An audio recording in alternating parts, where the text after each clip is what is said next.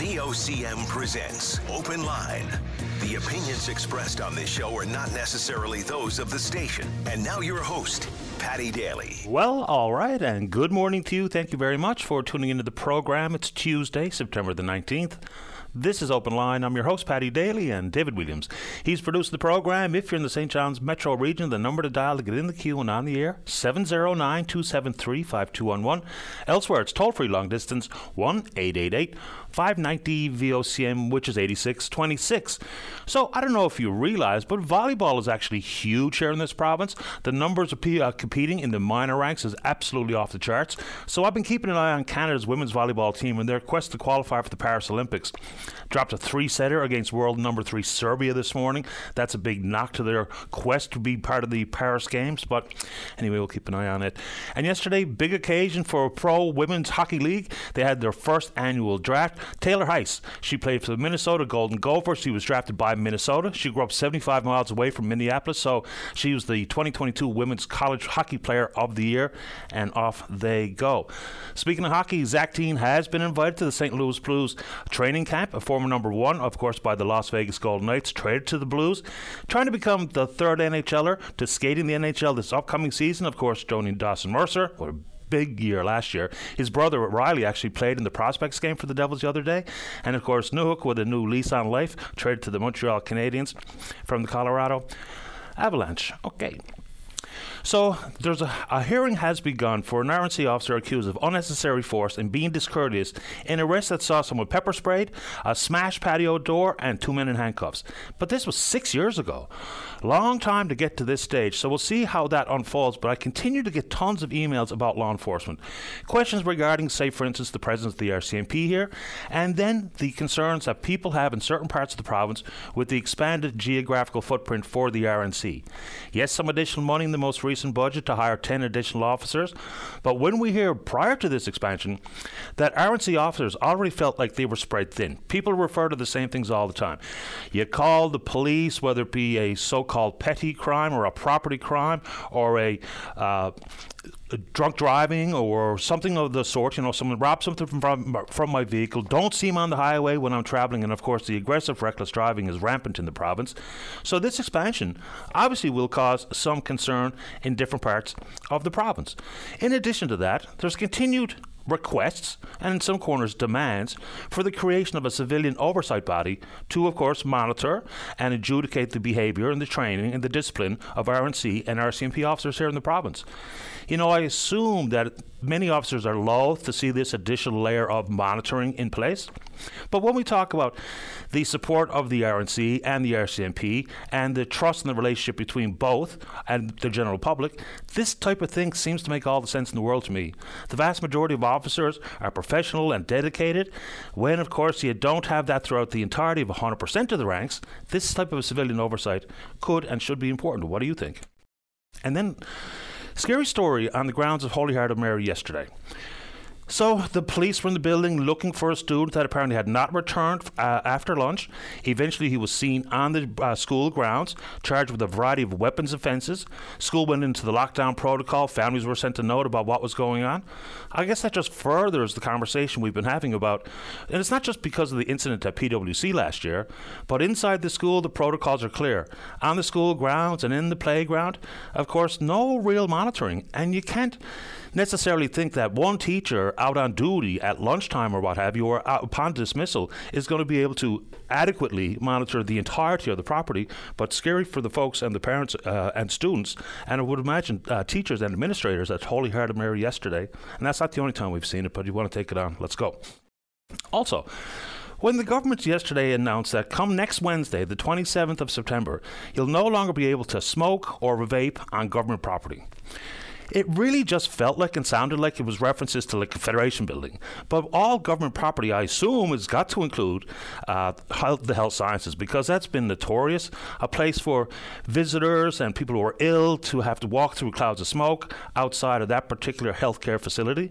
So I guess it's all the hospitals. I guess it's every government property. And I assume that means the school grounds. Because if you drive by a junior high or a high school at lunchtime or upon dismissal, the clouds of vape and cigarette smoke smoke is really quite clear. So we'll see how carefully that's monitored, how it's going to be enforced, because not everybody has enforcement and or security like you would see at the health sciences or at Confederation Building and over other government buildings, because at school, not really in place. So how's that going to work? How's it going to be enforced? Fair question. Let's take it on. Okay. This was always quite a weird story. And what possesses a correctional officer and an oral surgeon or a dentist to allow a CO untrained to remove a, tru- a tooth, extract a tooth from a sedated inmate? So the dentist has pled guilty. He was suspended, and those suspensions have now expired. He's back in practice in Gander. The correctional officer has pled guilty. The one who, for some reason, videotaped the ridiculousness and then posted it on social media, he's been cleared of the charges. But that is just one of the most bizarre stories that's come out of the province. But guilty pleas have been entered in Gander Supreme Court what possesses people. Anyway, still getting questions on the Universal Canada Dental Plan. The worry for many is but if you qualify, you know, net family income of $90,000 or less, yes, the rolled out for children under 12, expanded to 18, and people with disabilities, and then here comes the rest of us seniors and all families that qualify by 2025 never had a firm understanding as to why there wasn't more of a rollout, more people included, because it has been important. Then you can look at the confusion between some of the provincial offerings, and they're different all across the country, different coverages for different ages, people on income support and otherwise. But what has not maybe been carefully examined here is how do you ensure that people who may indeed qualify with net family income $90,000 or less, but had some coverage with their private sector employee employer. You know, it's one thing for the government to pick up the dental bills, but it's quite another to allow the private sector off the hook with any of their offerings, insurance mo- insurance coverage for their employees. So, any people ask me all the time about when am I going to get covered? We can talk about the rollout plans, but it's by 2025 where all hands who are eligible will be covered. Okay. So, yesterday there was a meeting uh, between the CEOs of the biggest three. I don't think Walmart and Costco sent their CEO to the invite or the summons to meet with the Federal Minister of Innovation, Science and Industry. That's Francois Philippe Champagne. Okay. So the minister said that it was a difficult conversation, and the grocery giants, uh, amongst the five, that's 80% of the offerings in the entire country, they said they're going to work with government to stabilize food prices. A couple of interesting comments that I've received on it is, you know, people say, well, the flyers show up in your mailbox. There's the opportunity to shop around. You know, you see something on sale like some peanut butter or a butter at uh, Dollarama or Piper's. Why not go there and then pick up the rest of your shopping at the big grocery store? Well, that's okay if you live in a centralized urban setting where it's not too far from Dollarama to Sobeys. It's not that far from Costco to Dominion. But for the most people, or for several and many people in the province, that's not simply the reality. So that's the shop around bit. And it's easy enough for Dollarama to put something on sale because in the big grocery store, they offer everything from tikka masala to the peanut butter. So it's not quite the same in the pricing. In addition to that, we're not entirely sure what stabilizing the pricing actually means. And remember, Yes, the profits and revenue is enormous. The margins haven't really changed for the grocery stores. But what happens when? They stabilize. Input costs continue to rise for all the manufacturers of the different products on the shelves. In addition to that, we've seen the grocery stores diversify their offerings. You know, so whether it be cleaning supplies and or clothes or wrapping paper and stationery and medicine and vitamins and all the rest. So at some point, we're really going to have to see how that unfolds. If there's a stabilization of prices, does that mean that they'll pick up some potential lost revenue and profit with other things in the store that are not food items? Because you go to the grocery store like I do, and you see, especially in the big five, they sell everything under the sun. So it's one thing to stabilize food prices doesn't necessarily mean your trip and the cartful when you bring it to the till is going to cost any less because what happens when and if they make up the lost revenue on the other items? Which stands to reason that's what's going to happen, but you want to take it on, we can do it. And in the world of the nutritious food basket cost, we've had the breakdown here with Josh Smee from Food First NL on the program. The increases, even in the most expensive parts of the province, somewhere around 18 to 21 percent more expensive this year than last. Even in the so called uh, most affordable part of the province, here in eastern Newfoundland, still up around 13 percent. So obviously, this is a massive deal. The election may indeed be determined on cost of living issues alone. and that will include housing. Thankfully, now we have a breakdown for Newfoundland and Labrador uh, from the Canadian Mortgage and Housing Corporation. They say to keep up with the forecasted increase in population and urbanization, whatever the case may be, is the province going to have to build 10,000 more homes a year than it does already for the next six years to meet anticipated demand unbelievable. In the very best years for housing starts, it's around 2,500, and that's not coming from me. That's coming from the residential construction outfit, uh, the Canadian Home Builders Association of the province. Pardon me. So the question becomes: Is it even feasible?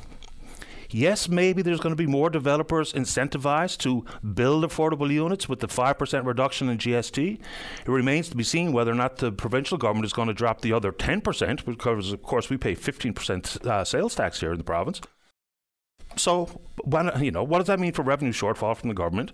And can we actually hit these forecasted targets? Whether it be with a heightened focus on immigration to include skilled trades, those with experience in residential construction.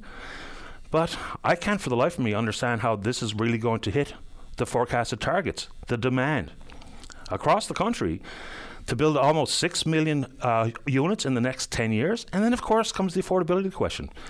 You know, the GST removal only qualifies for apartment buildings with four units or more. My understanding is it does not uh, include two apartment homes and or basement apartments of which they have some of the most popular rental options in the entire country. You know, building four unit apartments has been less than attractive for developers. Their profitability comes much more with uh, the creation of condos. So, does this even jibe with the actual need on the ground? So, whether it be, you know, kind of change our tune from traditional housing to more and more modular units or tiny homes, or to repurpose all the empty government buildings that are out there. Now, some may not be habitable without extraordinary expense to renovate and to refurbish. But we've got to examine every single option for people to have a roof over their head here because simply relying on the private sector to build, and they're probably going to do everything they can because there's profit there for them. That's what they're in business for. And of course, housing has gone from housing to big part of GDP. You know, it's an equity investment. It's an investment property. So I don't know how those targets get hit, but that's a pretty big number. 10,000 a year in addition to what we're already building over the next 6 years to hit the demand and a big year was 2500 I don't know, you tell me.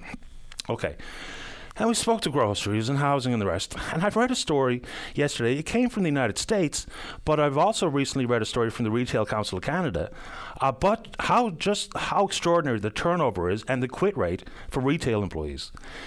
Working with the public is not easy. You know, and I think that's been really exacerbated in the last few years people's emotions and frustration have bubbled over more than I've seen in my adult life. But, you know, they're contributors to the economy. And once again, while we applauded healthcare workers and essential workers at grocery stores and retail outlets that remained open to service the needs of the buying public, the numbers of people in retail they're worn out and fed up. And apparently, the turnover numbers are unbelievable. Whether that goes from uh, working at a jean shop or a top shop to working in the hospitality sector, because the general public, not everybody, but a significant portion are proving to be pretty difficult to deal with. So, anyway, that's something, if you're interested in that, let's take it on. And then a conversation that's getting some traction, for instance, from the FFAW president Greg Pretty and others, talking about the changes to employment insurance. This, if unless there's changes made, this is going to be a massive big deal come next February.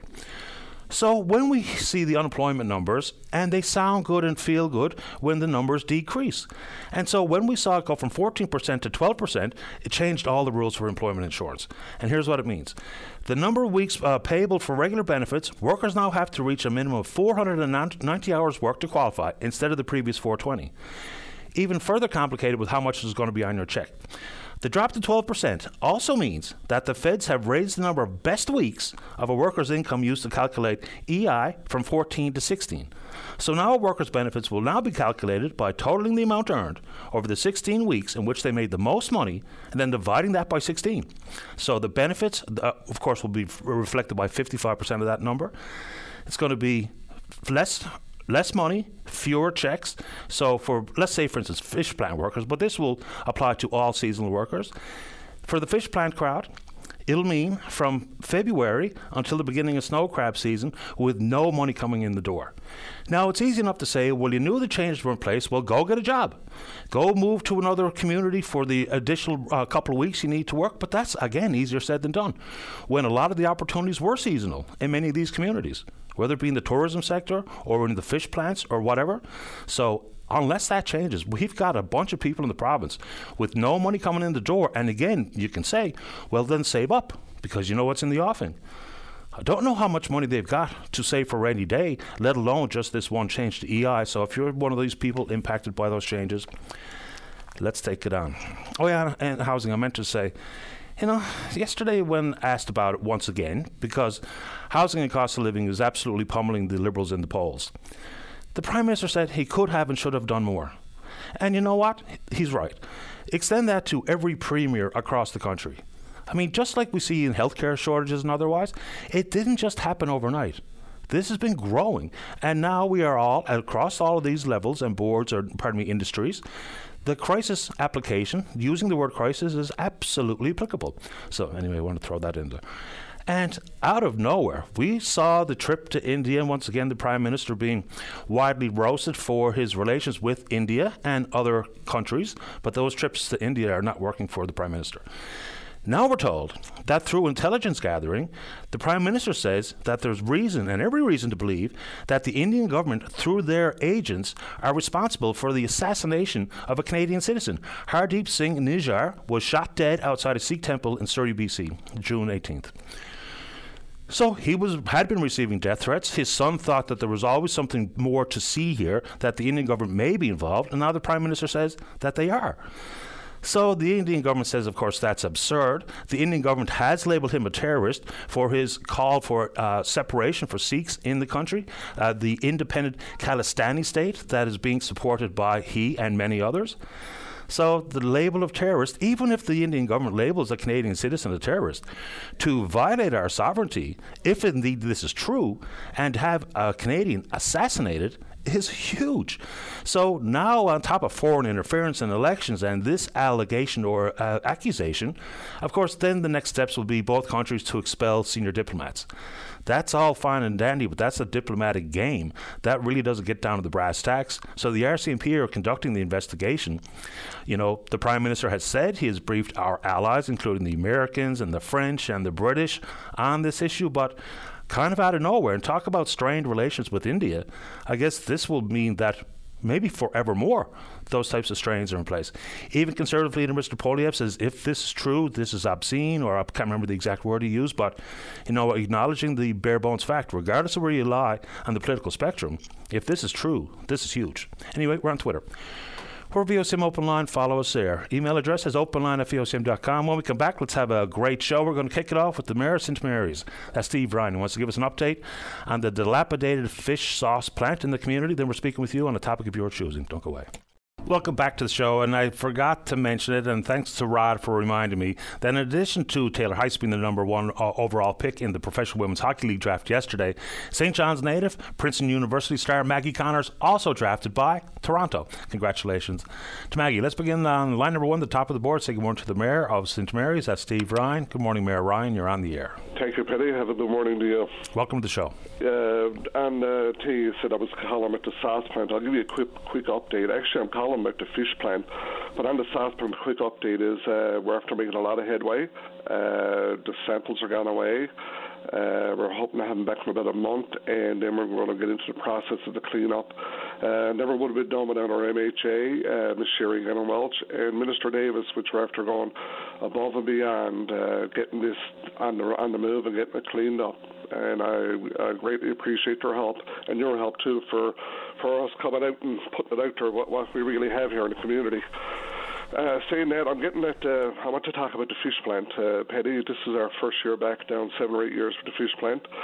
Uh, we had a great year. Uh, we had two full shifts. Uh, everyone got qualified for EI, even with the increase in uh, in with the, hours. Uh, I know it's not ideal. I heard you talking earlier about it.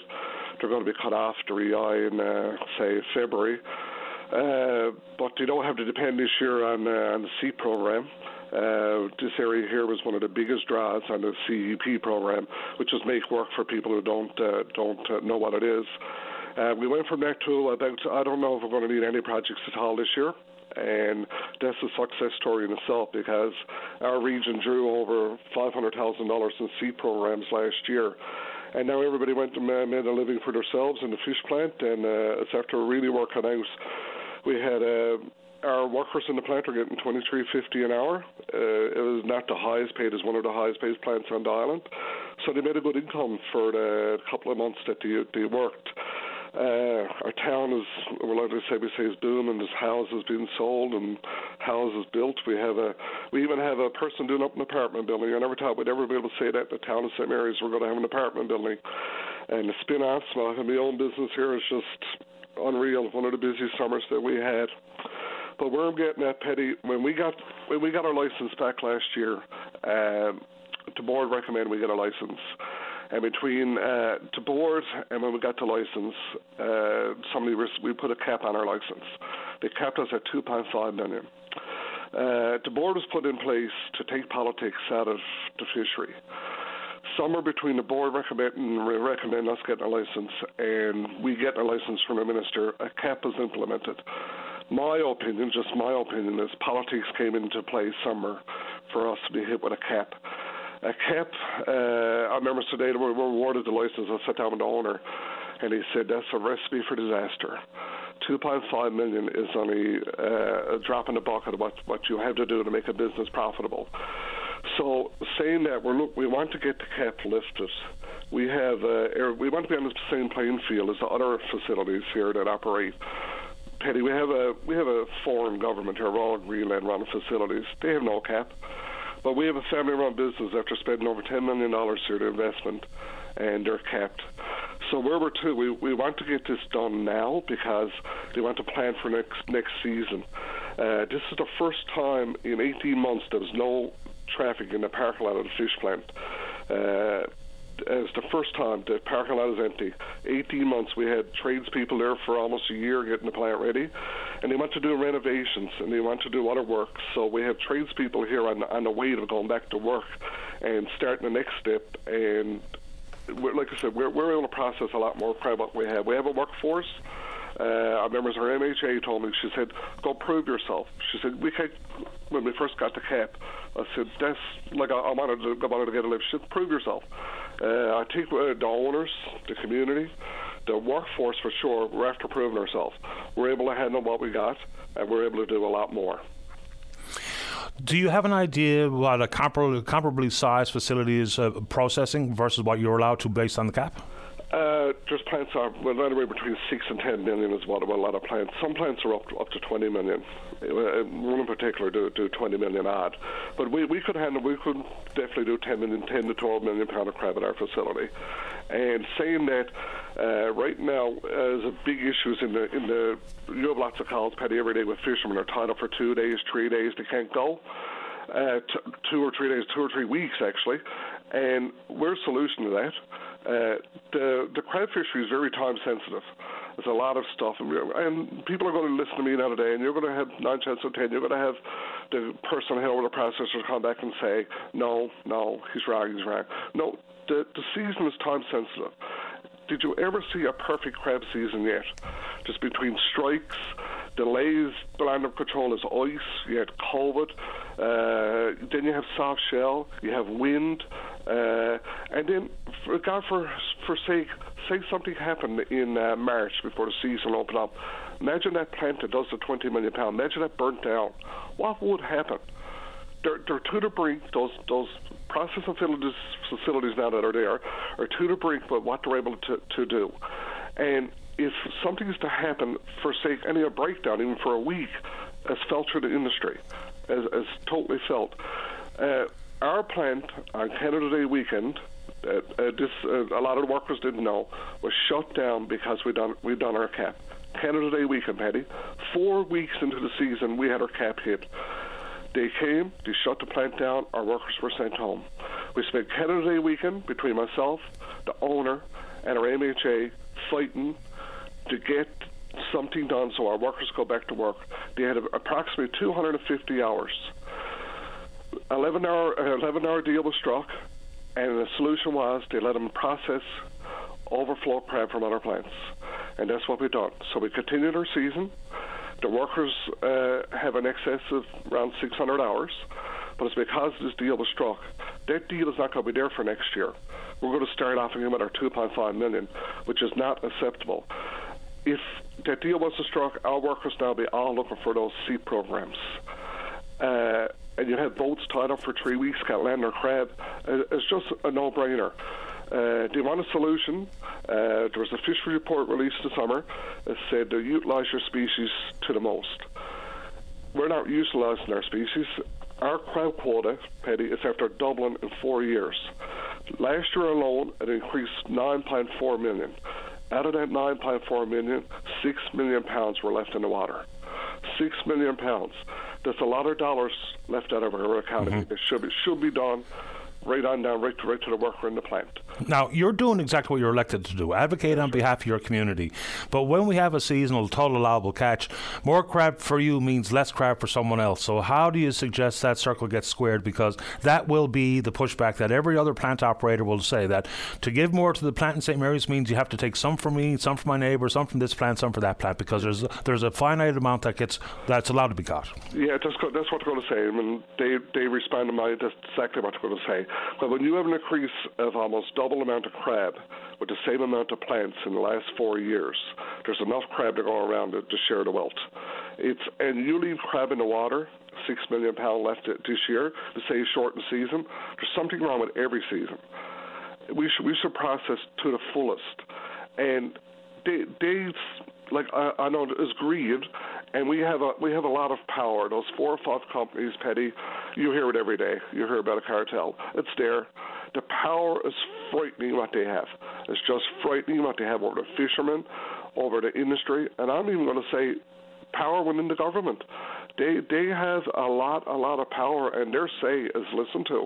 And that's why I'm saying I, I'm um, my last thing I'll say here. I'll, I'd like for the premier, and I talked to the premier. I think it was on June the 10th at a, a fundraiser, and I invited him to come out to have a look at our facility. And I'm going to invite him again. I'm going to invite the minister. Just come and see what we have. Uh, in the fisheries plan, they want some. One of the things is action right away. Action right away is lift that cap on us. Let, let us go out and let us process crab like we can do, and we're going to take a heat off heat off a lot of those other plants. Uh, we're not taking their crab when, when an increase in quotas there. If they're able to process, you hear stories about their, the other plants uh, the workers are working 60 straight days, 70 straight days. They can't even take a day off this shows that we're, we're at a we're at a breaking point with the capacity and the plants, and and they're talking about another increase in quota. You have uh, processors just fighting to want an increase in quota. I could only imagine. I'm a business person. Can you imagine me saying I want more business? They want no more business because they can't handle it. They can't handle it. You're like I said, the quotas after Dublin, and no more plants. We got a we got a uh, we're the first one now processing new 2.5 million and Paddy, that, it sounds like a lot, but it's not a lot of crab. 2.5 million is. You have those facilities, some facilities doing well over 100,000 uh, pound a shift. Uh, you don't be lying uh, chewing up a, a 100,000 pound of crab. No doubt, Steve. Uh, I appreciate the conversation, and you know the pushback or the response will be predictable. It doesn't make it right; just means it's predictable. I appreciate the time this morning, Mayor Ryan. Anything else quickly before I have no, to go? I greatly thank you for giving me a minute to, to tell my story. And like you said, I'm an advocate for this area. And uh, Paddy, a uh, quick one too. Uh, I don't know if you knew that our Mayor Miss Sheila Lee stepped aside the week. Uh, for some health reasons. She was a big, big uh, supporter of me on this this license, and I wish her all the best and uh, hope she gets well soon. As do I. I had heard that through the grapevine. I have to reach out to Sheila. Thanks for this, Steve. All right, Petty. Thank take, you. Take care. Bye bye. That's uh, St. Mary's Mayor Steve Ryan. Now, let's take a break. When we come back, Pauline is there, Tom is there, and of course, we're also going to talk about, of course, this is Well-Being Week here in the province. Scoffed in many corners, but getting it right is going to be good for all. Don't go away. Start your day off right. Get the latest updates on news, traffic, and weather conditions, plus interviews with today's newsmakers. Your go-to source before you get on the go. 5:30 to 9 a.m. weekdays. Your VOCM mornings. Welcome back to the program. Join us on line number five is one of the co-chairs of Health Accord NL. That's Sister Elizabeth Davis. Sister Elizabeth, you're on the air. Good morning, Paddy. Good morning to you. Welcome back to the show. Thank you very much. So, people may get a little bit tired of me talk about the social determinants of health, but the most important part and the starting point or the jumping off point for Health Accord is exactly that. Given the work that you and uh, Dr. Parfrey did and all your subcommittees, how does the government's announcement of Wellbeing Week jibe or line up with some of the key recommendations and your understanding of what the Health Accord means? Well, really, the 52 weeks of the year should be well-being weeks, as we know. But we also know that from time to time, we need to create images so that people begin to understand differently the way they look at health. So that's what Well-Being Week, I hope, is in, going to do. It's going to be able to encourage people to broaden their thinking about what really determines our health.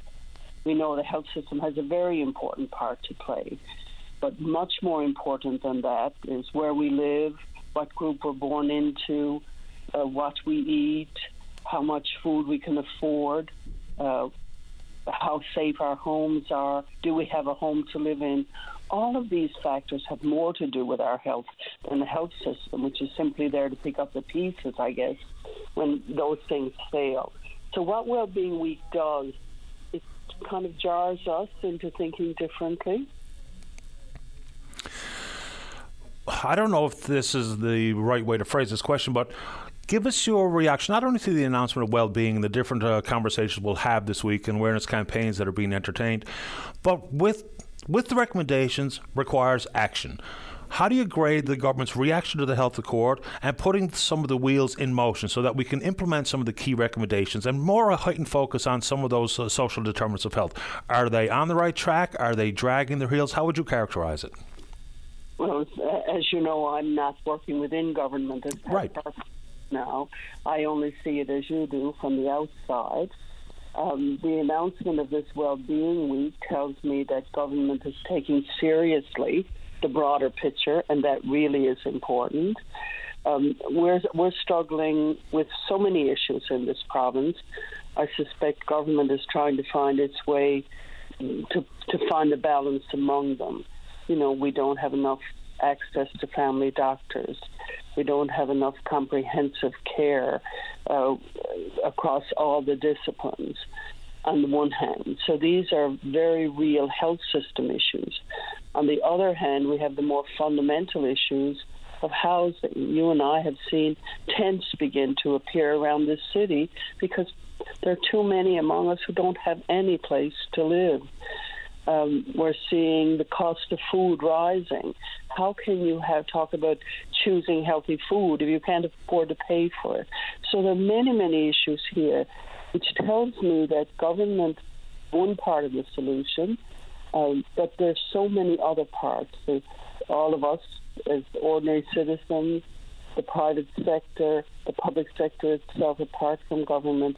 So we all have a part to play in making this really a more healthy place. Some of the messages and recommendations and conversations they feel very uh, adult. So when we get them young, whether it be a volunteer or some of the messages and how we craft them for school age students, might give not only a better understanding of what these social determinants mean, but attention to them as individuals. Do you think there's a need for us to kind of recraft some of the messages to hit a, a, more focused target audience, younger than 21? Because a lot of this stuff feels like, you know, housing. My children will live with me until they get a place to live that they can afford. And my uh, the amount of money I make doesn't necessarily relate to my children and their behavior and their attention in school. So is there an opportunity here to recraft the message somewhat to make sure that it's digestible for younger Newfoundlanders and Labradorians? Because getting them when they're young can probably keep them when they get older. Yes, now be careful, Paddy. Don't fall into the trap that we all fall into of thinking uh, by t- convincing people about how they should behave, they will behave that way. Many, many people in our society don't have the uh, uh, supports they need to make decisions. So, too many children come to school hungry because their parents are poor. Too many children come to school uh, not feeling they belong because some way we as society include exclude certain groups. So, working with children in school is more than trying to change behaviors. That's important, but it's not enough. We have to be a, a child inclusive society as we have to be an elder inclusive society, and we're neither, you know. We look at children as almost people and old people as used to be people. And if we don't change that fundamental approach in society, we're never going to have the kind of inclusive society that is fundamental to better health. I think I was more about the understanding of the issues versus trying to modify behavior. You know, because we can talk about healthy living and Canada's food guide and being active and all those things. I think I was more uh, interested in messaging so that we have younger people understand the issues. Because before long, they're voters. Before long, they're part of the working public. Before long, they're taxpayers. So when they understand it, that's where public pressure comes to bear, and politicians will be swayed by public understanding of issues, public plea for change. So I think I was more thinking about understanding the issues versus telling them that you should do this, you should do that, don't eat this, don't drink that. Yeah, I totally agree with you on that, Paddy. I'm a lifelong teacher as well as a lifelong learner, and I do think that our this has to be a whole of society approach. So before children go to school, how we even frame our our daycare system. Mm-hmm and in the school that exactly what you're saying that every part of our teaching in school has to be about inclusion has to be about uh, people understanding and children understanding health more broadly. Absolutely. We do it in school, we do it in university, we do it in the workplace.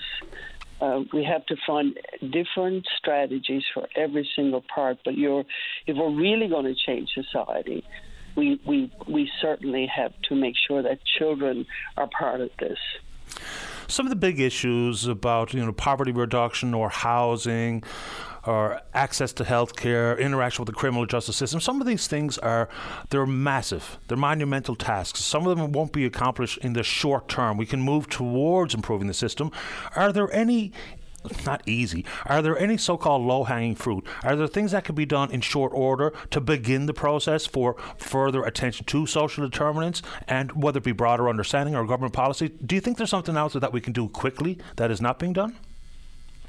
I, one thing I do think we have we have the capacity to do is create regional social and health networks.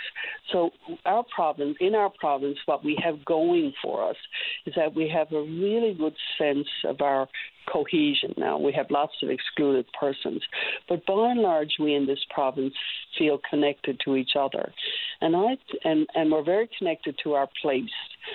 So I think these net we can begin to create these networks where we bring together on the Bonavista Peninsula or in the Placentia area or on the southwest coast. We bring together all the people in that area who have some contact with our health justice people, health people, education people, private businesses, municipalities. We bring those leaders together in their area and say to them, what can we do in our area? What could we do quickly in our area and what do we need to have a kind of a long term plan for in our area. These networks that are not very common, but we were very clear in the Health Accord that these are fundamental building blocks to do exactly what you're saying, which is to take us away from focusing on single issues and get us looking together. And until we do that, it's not going to happen.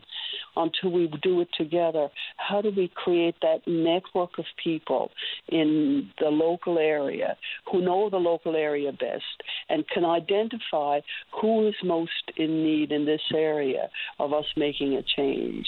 So these networks I'd really encourage to be put in place quickly. As usual, I appreciate the time, Sister Elizabeth. Final message before we say goodbye. Paddy, I just can't thank you enough for making this one of your causes because I think unless voices like yours can certainly have an influence on the way people look at things and think about things.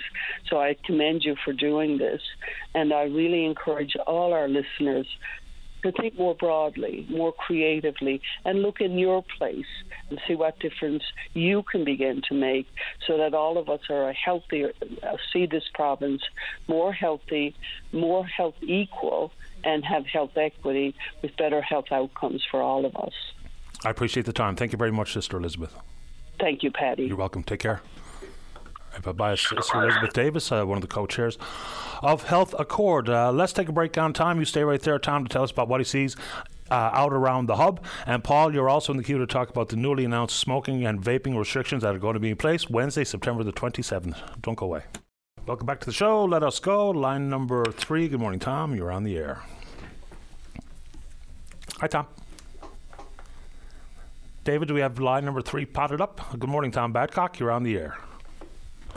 I'll put time on hold. Let's keep going here and go to line number. Dave, can you help me get out of three? It still has me on air here. So, one second, a little gremlin in the system. Let's see if we can get uh, David's assistance in helping this out. Or do we have Tom? Okay, line number one. Good morning, Paul. You're on the air. Yes, good morning, Patty. How are you? Very well, thanks. How you doing? Not bad for North weather, I suppose.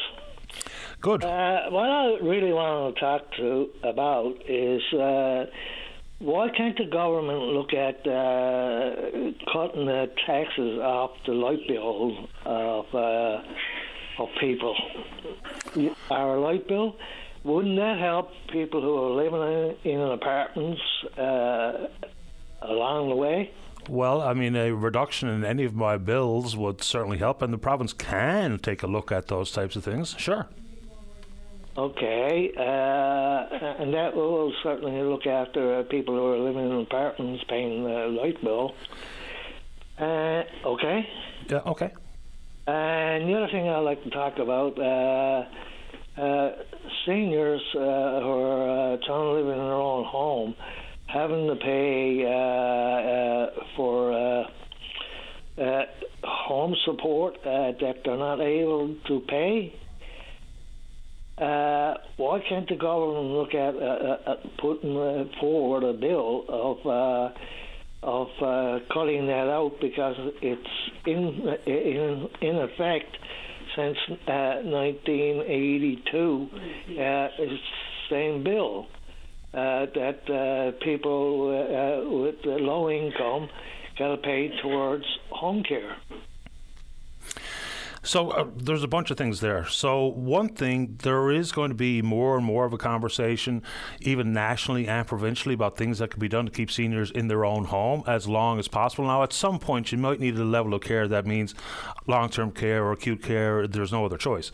But seniors want to stay in their own home by and large, and there's more can be done. I know there's talk about a tax credit for remaining in your own home, a change in the way we talk about institutionalizing people and the costs associated with it, and like like, for instance, in a long term care setting versus in your own home. So things like that, I think, we'll see a change in attitude and a change in policy there.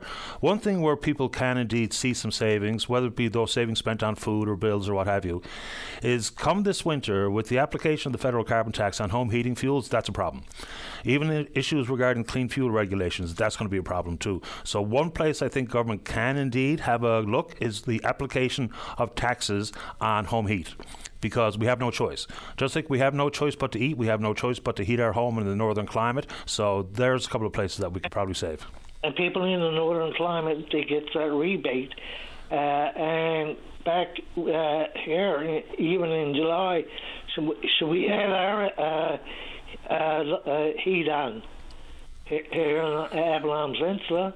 Yeah, there's there's certainly times outside the winter you might need to put on the heat for a little bit in the house, but I mean, I think you get my point. The winter is the much more likely season when you're going to have to uh, turn on the heat. You have no choice. But then people make a choice, right? It's sitting around the house with two or three sweaters on, or going to the mall, or, you know, maybe not filling a prescription, all the different things in the corners that we all need to cut to pay the bill. So, there's this winter is going to be a big test on that uh, carbon tax on home heating fuels. Uh, anything else, Paul, before we make a, a move to another caller? Uh, yes, uh, any kind of indication when the harbour arterial was put there to connect east from the west. And what they're doing is replacing the concrete barriers, brand new concrete barriers. And the lighting, yeah. but uh, I'm sure uh, three quarters of that uh, of the concrete barriers that were there uh, were uh, were they could have been replaced. And I, I took a run out there uh, a couple of days ago. It's not going to be this winter. It's going to be done. It's going to be two winters. Yeah, it's in bad shape. I've avoided it at all costs. It's just so slow, and there's so many big divots and uh, dips that I stay away from it as much as I can. the lighting had to be dealt with as well, so there are some of the delays there. But there's far too often you go and there's no one working on it. So, like those, many times. Those po- barriers. Yep. Uh, uh, putting brand new ones instead of using the, the existing ones. I suppose you got to break them to take the lights out, though, too. I'm not 100% sure. I'm not involved in that industry, but I appreciate the call, Paul, and hopefully that gets done ASAP, and hopefully they have a look at some of the tax on home heating fuels. Thanks for this. Stay in touch. One quick thing about. Very quick. Uh, how are you going to uh, staff uh, uh or to control the pe- the smoking in the parking lots? Where do, uh, is that going to be another government cost? Well, I, I, mentioned it off the top. I suppose that Confederation Building and Health Sciences and other types of government buildings like that, they have security that are already part of the staff. I guess it'll fall to them. But let's say schools and the like, I don't know who who gets the monitoring task and how they're going to enforce. That's a question that I have as well, and I think it's a good one. I've, really, I've got to get to another call, Paul, but I appreciate the time. Uh, I wish uh, the uh, the provincial and the federal members are listening to this call. Someone's listening. I appreciate this. We'll follow up. All right, Thanks, have a buddy. good day. All the best to you. All right, let's keep rolling. Let's go to line number three. Good morning, Tom. You're on the air. Good morning, Patrick. How are you this morning? Not too bad at all. How about you? Uh, not too bad. Uh, Paddy, uh, the reason I'm calling is for uh, two reasons. To just the primary reason is to let the people surrounding the hub know that what's been happening around us here lately uh, is totally beyond my control. Uh, I'm not sure whose control it could be falling under. And what I'm referring to is the amount of uh, sexual activity, for the sake of a better word, that's occurring around our building uh, I had a 45 minute conversation with one of our neighbors there a few days ago who keeps telling me that uh, it's like watching porn under our ramp. Uh, and uh, two of my staff, one lives on Field Street, one lives on Spencer Street, and they tell me it's, it's incredible. Uh, the amount of activity that's going on with with young girls servicing men and boys. Uh, in the la- just yesterday, uh, I was making a delivery over to Carnell's funeral home. I just went down the street, turned right to by Chess's, and there was a young girl that waved at me. I didn't know what was going on. She came over offering sex. Uh, going into the building one day last week, there was a young girl there. I asked her we could help her. She said uh, she was a service provider. I thought she might have been a respite worker or something. That goes to show you how up to date I am. So I went in telling the girls, they all laughed at me and said, She's offering oral sex to you. It's incredible. It's absolutely incredible, Patty, what's going on around the building. Uh, the la- this has been going on now for the last year or so, and I don't know what to do. Uh, we're frustrated. The neighbors are frustrated uh, as the amount of sexual activity that's happening right in front of our eyes, uh, right in the parking lot at the hub on the weekends. Uh, I'm afraid to photograph it because it's almost like you're taking pictures of kitty porn, porn because some of these young girls are don't look to be more than 14, 15 years of age. Uh, the police have been aware of it by by myself, by the neighbors, and you know we're, we're at our wits' end, but I just want to let the neighbors know that if they could suggest something or somebody could suggest something to, to try and control this, then we take whatever action is necessary. But we're at our wits' end. You know, of course, the immediate reaction might be the, you know, what does the conversation with law enforcement sound like? Have you also, maybe in addition to that, because I know you probably have, you know, have you reached out to, say, for instance, Angela Crockwell over at Thrive, who deals with sex work, or at the Status of Women uh, Centre, or anyone of the like, because they may indeed be able to give you some advice and or be made more well aware of what's going on. Don't know if they are going to be able to help or, or change what people are seeing in the short term, but have you had, had any of those conversations? I haven't spoken to Angela. I know Angela because she used to be a tenant in our building before before they moved. But we have reached out to the schools to to uh, see if there was some way they could let their students know because I think uh, a lot of them are coming from the school just down by the gathering place. Uh, Holy Heart. I think they may coming there. So we've reached out there to ask if they would see if anything they could do to announce because it looked like the girls are students there. Uh, but yeah, maybe I should call Angela and say something you can do to help us. I, I know the police uh, had staked out uh, on our lot for a while. They were there last week as a result of that big bust that had across the street from us. Uh, but uh, you know, I'll, I'll, we'll do anything. We'll do anything to try uh, to stop us. Like I can't go out and I can't confront these people in the act uh, for a lot of reasons. Number one is that you know they're going to say I'm involved, or they're going to attack me saying I'm some kind of a pervert and I'm engaging in this stuff, which is the last thing I need. Uh, so yeah, I'll, reach out to Angela when I finish the call with you and see if maybe something she can do. Uh, but it's just it's, it's absolutely totally out of control, and I mean totally out of control. It's you haven't got to pay for it anymore. Just come and park on our lot all weekend long, and here they are. And one of the neighbors suggested putting uh, putting mesh up under our big ramp there, but we, we did that. The fire department made us take it down because they need access to a lot of the water valves under there. Okay. So uh, I, I just just don't know what to do. We're at our wits' end here. Well, uh, good luck with it, Tom, and let me know if uh, how the conversation goes with Angela. And I don't mean to put her on the spot. I, it just popped in my know, mind. I know, I know. I, I will give her a call and see if something she can do, and maybe. Uh, now, maybe some of these people are, are her clients. Uh, I don't know. You know, I don't want to put Angela in the spot or even suggest that, but uh, uh, and maybe some of them are not. You know, and I don't want to dump on on uh, the gathering place, but it seems that uh, a lot of the people that are hanging around in our area now uh, are patrons of, of the gathering place, which is just down the street from us. And again, this is not a dump on the gathering place. They do wonderful work and, and for a lot of people. Uh, but since the gathering place has, has been there, we found that there's a lot more people picking up butts and, and things like this hanging around our lot. And we've had to just get rid of the butt cans now, those kind of things. So maybe I'll speak with Paul and the people down at uh, at the gathering place to see if something maybe we can do to, to put a stop to this. So, I, I, appreciate anyway, the time. Thank you for airing what we've uh, I had to say this morning. No problem, Tom. Stay in touch. Okay. Alrighty. Bye bye. All right. Uh, let's take a break for the news. When we come back, Alvin's there to talk about what he sees regarding the behaviour of the motoring public. And Anita has a follow up to offer us here right after this. And then we're speaking with you. Don't go away.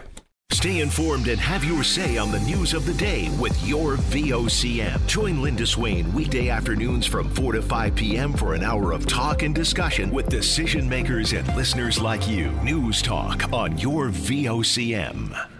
Welcome back to the show. Let us go to line number five. Good morning, Alvin. You're on the air. Good morning, Paddy. How are you this morning? Not too bad, thanks. How you doing? Good, sir. Uh, I'm a first-time caller to your show. Welcome. And uh, this morning, I want to talk about, uh, if I'm allowed, I'd like to talk about uh, the very, very shameful uh, Highway Traffic Act or, or, the, or the justice system that we have in our province. Um, two years ago today, actually, uh, I was involved in a very fatal car crash. Uh, we left Bishop Falls going to Stephenville. And uh, before we got, uh, when we got to like three kilometers east of Badger Junction, uh, this guy stole his way over the yellow line and ate on us, and he killed the driver and my wife. On the, died on the scene actually. And the girl in the passenger seat, she was uh, injured, and I was injured in the back seat as well. the gentleman that ran into us, he uh, he came somewhere from up in Ontario, but he's a Newfoundlander. He lives on the east coast. He came from Ontario. He got on boat in North Sydney, and he left Port aux Basques that morning, and he drove towards uh, the east coast. And on his driving that day, he was uh, he had a video cam in his uh, in his truck actually. And uh, as he was driving, that he was a few times he was talking to his mother and his sister, and uh, and he was telling them how tired he was, and uh, and you know he didn't have any sleep on the boat, and he was so tired, and he was you know when he shouldn't, and his mother was trying to tell him that you know you're tired, you're tired, get off the road. Do you need somebody to to? Do you need me to send somebody to uh, to come and assist you? And a little bit later, his sister called, same thing. Oh, I'm tired. I'm really tired. And his sister also pleaded with him to get off the highway, go take rest, pull over somewhere, take a nap. And in a video cam somewhere on his journey, he told his mother that he've already turned around, going back towards the west. He was driving east, but he was that lost or out of it that he coming from Port Basques, before he got to Springdale, he already turned around twice going back towards Port Basques. On his drive, this this is this is not a made up story. This is the fact. This this this uh, CD was shown in court at the at the court. Okay, and when you say out of it, is that that he was under the influence of something, or tired, or? Well, he, uh, I guess it was uh, both tired. Uh, under the influence is questionable to me because uh, the, the Crown prosecutor did say that he had cannabis in his system, but it wasn't enough to make him impaired. Okay. Which very questionable to me. Uh, I'll be honest with you because I used to be a drinker one time. I don't drink anymore. I used to be a drinker one time, and I knew that when I drank with my buddies, perhaps uh, my buddy could drink three beer and be drunk, and perhaps I could drink 10 beer and be just as sober as when I started. So. Yeah, of course, and that's how we feel. It's not what the blood uh, results would tell, because that's why we have thresholds of 0.8 and those types of things, as opposed to, well, I feel fine, like, you know, I got a big tolerance, but that's why we don't let, let it be about tolerance versus blood uh, alcohol content. Yes, so anyway. Okay. The other, the other demise is about, uh, about what happened. He, uh, this was two years ago today, actually, and uh, like I said, uh, he waited to the 11th hour on the on the 18th of June to go to court, and then he pleaded guilty to the charges. Uh, you know, and on the 12th of September, the judge uh, passed on his sentencing, which was very, very, I, I felt, demoralizing, and I'm not, I'm very dissatisfied with it. Uh, the thing I'm really, really demoralized with is the point that he gave this guy a three thousand dollar fine. The three thousand dollar fine to me wasn't that it wasn't enough fine or it was too much fine. To me, there wasn't supposed to be a penny when human life was involved. That got to change. That floored me. That that took the that took the legs under me actually, and a year suspension for two lives after knowing he was tired. He shouldn't have been on the road. His mother telling him to get off. And only get one year suspension after doing those things after you know and you you and you continue to make that decision. Yeah. That's, uh, you know, fair enough. So while we're talking, there's a listener who, who, sent me a social media message saying, How a tired driver is not considered an impaired driver, I will never understand. I guess the issue there is, unlike we have blood alcohol or blood cannabis content rules to make sure that we uh, carefully say that you are too intoxicated to drive, I don't know how we evaluate whether or not you're too tired to drive. If you admit to being too tired to drive, that should have an implication when these things are dealt with in the court. Like, for instance, when I got behind the wheel to drive to work this morning, I would have classified myself as tired because sometimes I'm tired in the morning. So I don't know how we actually put that into the criminal justice system. Because I get your point, but I just don't know what classifies too tired. Right? Because I was tired when I got uh, behind the wheel this morning, but I wasn't too tired to drive to work. But, you know, Paddy, uh, you, but I, I guess last night that you, you, you went home, and I'm sure that you went to bed and you, you, you had a nice rest. Yeah, I got in bed pretty early. I go to bed early, to be honest. Well, okay, you go to bed early. Yeah. But and you were still tired this morning when you got up. I understand that, but you take a man that uh, started driving from up in Ontario and uh, drives to Nova Scotia, gets on the boat, and says that I didn't sleep last night on the boat, and and, and go, you know, and, try, and then decides on drive all the way home, but uh, common sense comes in there too, don't it? It does. I, I, agree with you. It's reckless and it's irresponsible, no doubt about it. How you factor that in, I don't really know. I'm just being honest. I don't know how you include that in figuring out whether it's a fine or jail time or how long you lose your license. I don't know, but it's absolutely irresponsible. Well, I, I personally, my personal thought on it is the jail time don't really matter to me. Uh, a fine, which is like to me for human life, that's what uh, that's the price they paid for Jesus, the thirty pieces of silver, and perhaps thirty pieces of silver back in that day was the same as three thousand dollars is today. I don't know, but anyway, to me, the suspension on the license was very, very lenient after knowing and knowing what you've done, and you saying you're really, really tired. Yeah, I get and you your only point. got a year suspension. Totally understand. I totally understand where you're coming from. Yep. You know, and the other thing I, I got to say this morning is to I all the respect in the world for the RCMP and RNC and all those people that's out there every day. They're out there, they're risking their lives, they're dealing with guns, they're dealing with drugs, they're dealing with everything in the world. And the same people they catch today, you'll be catching them tomorrow again. The judges will just say, "Oh, we'll let you out. You go off." Just and just set them off. They just do the same crime over and over. You know. I do know. What's going on? The justice system is going to have to be uh, going to have to be overhauled, or somebody going to have to do something about it if someone admits on a dash cam video and the audio or a video says, "I'm too tired to drive. I should not behind, be behind the wheel," and then they go on to be to cause an accident or a collision and to hurt someone or to kill someone, obviously that plays some sort of role. What role it plays, I don't know how, how the judge considered it, but three thousand dollars seems uh, three thousand dollars and one year suspension seems pretty lenient.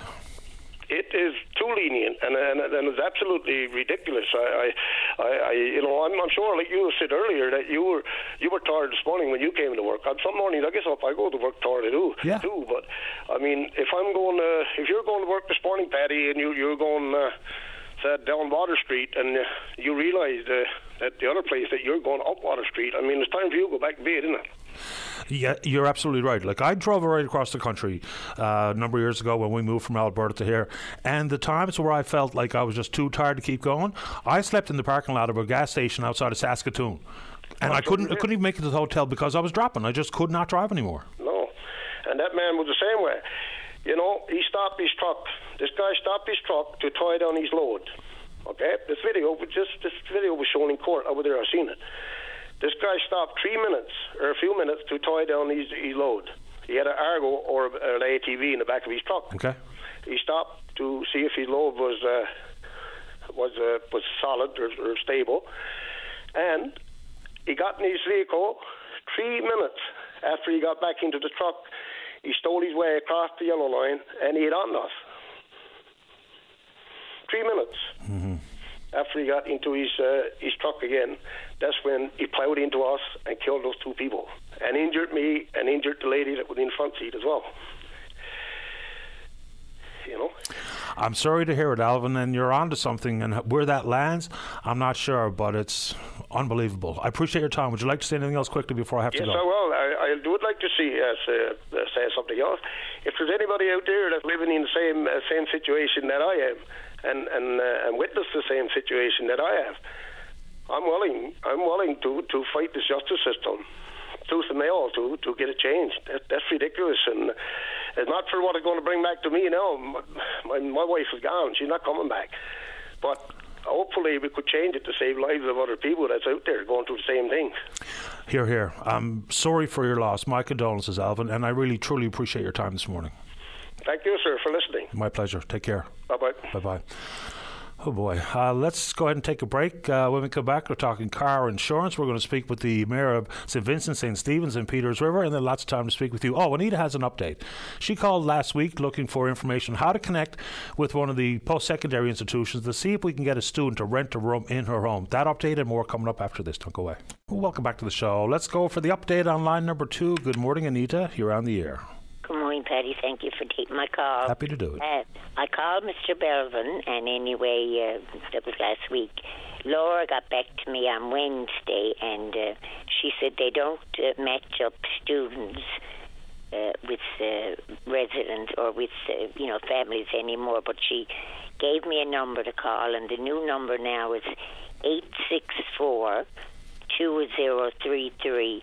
So she told me to call that now, and like I said, I was waiting for you to come back because you were off Thursday and Friday. Mm-hmm.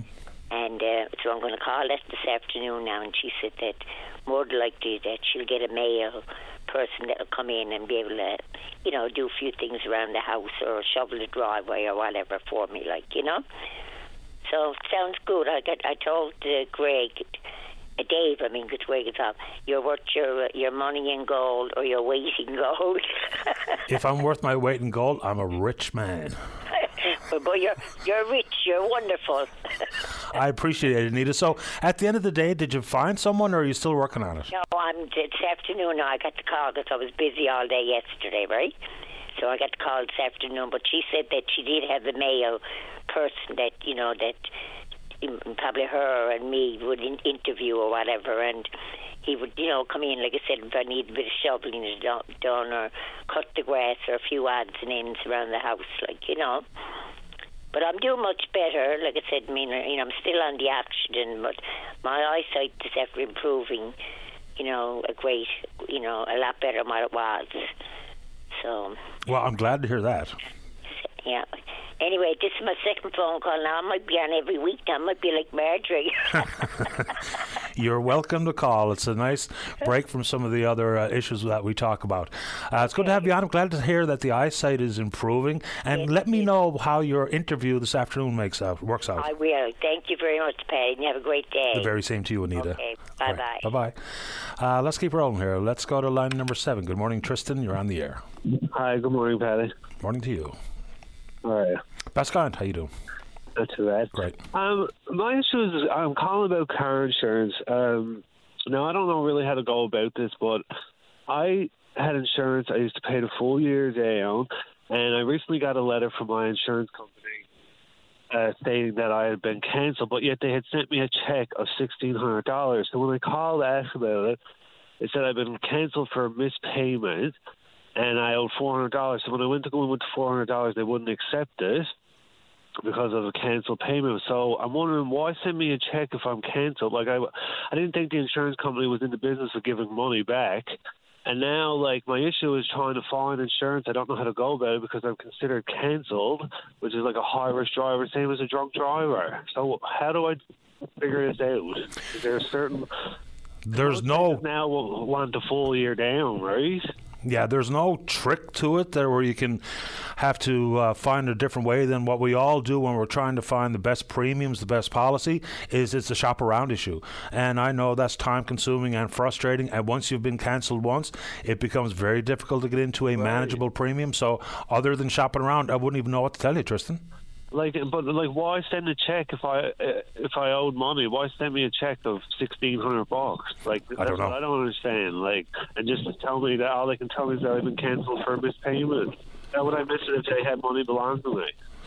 yeah, I'm not sure I follow along with that. I don't know how they arrived at that much because if they had sixteen hundred belong to you, then how do you get cancelled? Like I don't even know what went down behind the scenes there.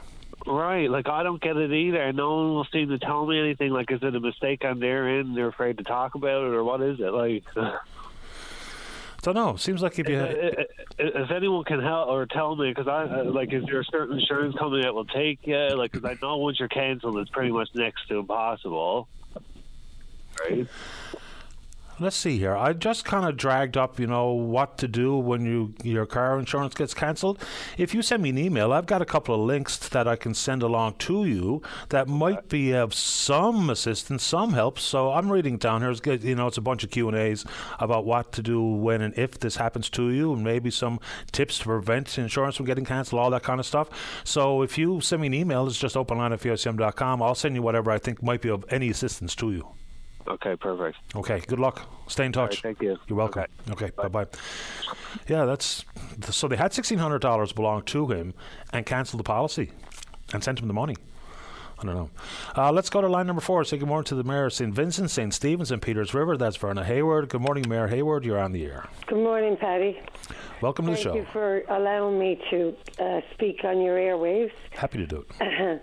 I just want to back up uh, what Mayor Steve Ryan said.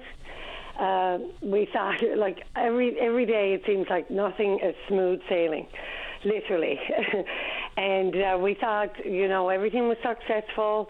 And uh, last year, well, we knew there might be issues with the quota, but um, like the morale in this area was amazing all summer long. And people, like it's ironic that I listened to Sister Elizabeth Davis say it's Well-Being Week and people were happy. Uh, there's more to work than money. Like many people were very, very happy to be out socializing. Even now, they miss their work. And uh, here we are now. We're back to the grindstones again. We've got issues with the EI changes. Uh, we have to fight now for the quota. Like honestly, like, and I mean, people were never happy to have to be on those CEEP programs. So the government is saving all kinds of money because people went out in the workforce and people felt valued. And like Sister Elizabeth Davis said, all these things, uh, you know, factor into you being happy and healthy. And now people might have to go six, seven weeks without EI. And look at the economics. I mean, people are struggling even with their paychecks to live. Absolutely. So, you know, I hear others say that when we have these changes in EI and going from February to the start of crab season, and then we're just talking about plant workers here, what that's going to mean and how people are going to try to make their way through those weeks, you know, whether it be not filling their prescriptions or not turning on the heat or not eating properly, it comes with lots of complications. It's one thing about your mental well being and to feel valued and feel like you're contributing. It's quite another to try to have to make decisions regarding, you know, eating and taking your prescriptions and turning on the heat. So might, we might see people just, unfortunately, be sick because of something simple that's triggered by Stats Canada unemployment numbers. There's got to be a way to figure this out. Oh, there has to be. I mean, I call on all our MPs now that are in Ottawa. Uh, we have Ken McDonald representing the Avalon. Uh, like to really go to bat like for this and uh, and do what they can. I mean, like many people worked very hard. Some people never even took lunch breaks, and and like over around the bays. I mean, people never even took days off. And and yes, and many people got like lots of hours, but the way the weeks are factored and everything now, I mean, you know, it's, it's going to be difficult if this doesn't change. So, you know, you got to feel for those people. And I call on Premier Furey and the Minister of uh, Fisheries to come in and take a look at our fish plant that we have here. And, um, you know, try to see what they can do to share the wealth, uh, share the crab quota. And so that this region, and I'm not just talking about St. Mary's, uh, the, uh, you know, the spin offs were far reaching like right to Brigus, right to Trepassey, and and you know like the the spin-offs were just amazing, and and we need to look forward to that coming up again, say in the spring, and we hope and pray that there'll be no more delays and and that you know this will be smooth, that we haven't really got to go out and hit the pavement and make up more placards, but if we have to, we will. And, fair enough. Uh, this is something we'll follow up on. It's interesting you mentioned Ken McDonald because he's also in the news. You know, he's kind of broken ranks a little bit with the federal Liberal caucus on a couple of matters here. He's speaking out about carbon tax on home heating fuel. He's speaking out about clean fuel regulations and other cost of living issues that are that are really hurting Canadians. And add to it today, we just heard that inflation has increased all the way to 4%. So the pressures are far from over. And I guess Mr. McDonald has, you know, he's spoken out on behalf of his constituents as opposed to simply toeing the party line, which I think many people think is admirable because far too often you get voted in and whatever the party says is what the party gets and you don't, you know, dare step out of bounds. So good on Ken for, you know, saying people exactly. need a break. Good on him. And, and, and I know he will go to bat in this situation. But it has to happen. I mean, like, how can people live? Like, you know, people have to put food on their table, like you said. So somebody's got to step up to the plate and, you know, make the changes. It went from 420 to 455, then to 490, but then it's the weeks uh, factor that That's right. seems to be impacting our uh, people. And you know, like people just were so happy.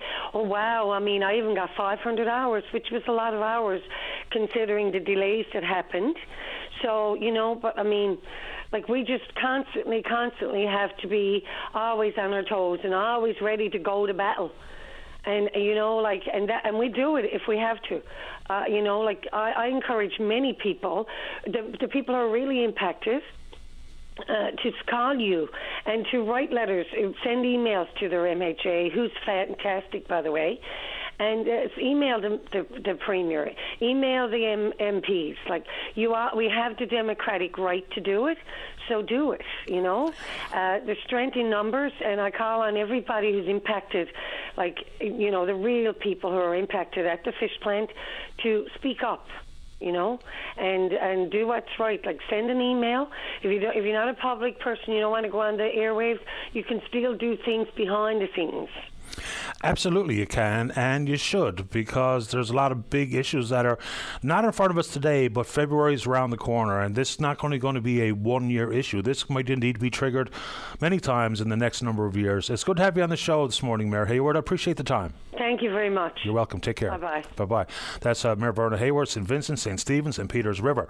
Okay, let's take a break. Coming up on October 17th, running through the 21st of the month, the St. John's International Women's Film Festival, one of the best and biggest uh, film festivals in the world. Don't take it from me. That's the review coming from filmmakers around the world. That's going to be at the Majestic Theatre. We're going to speak with Nicole Dignam. She's the manager of the St. John's International Women's Film Festival. Coming up after this, and then you. Don't go away.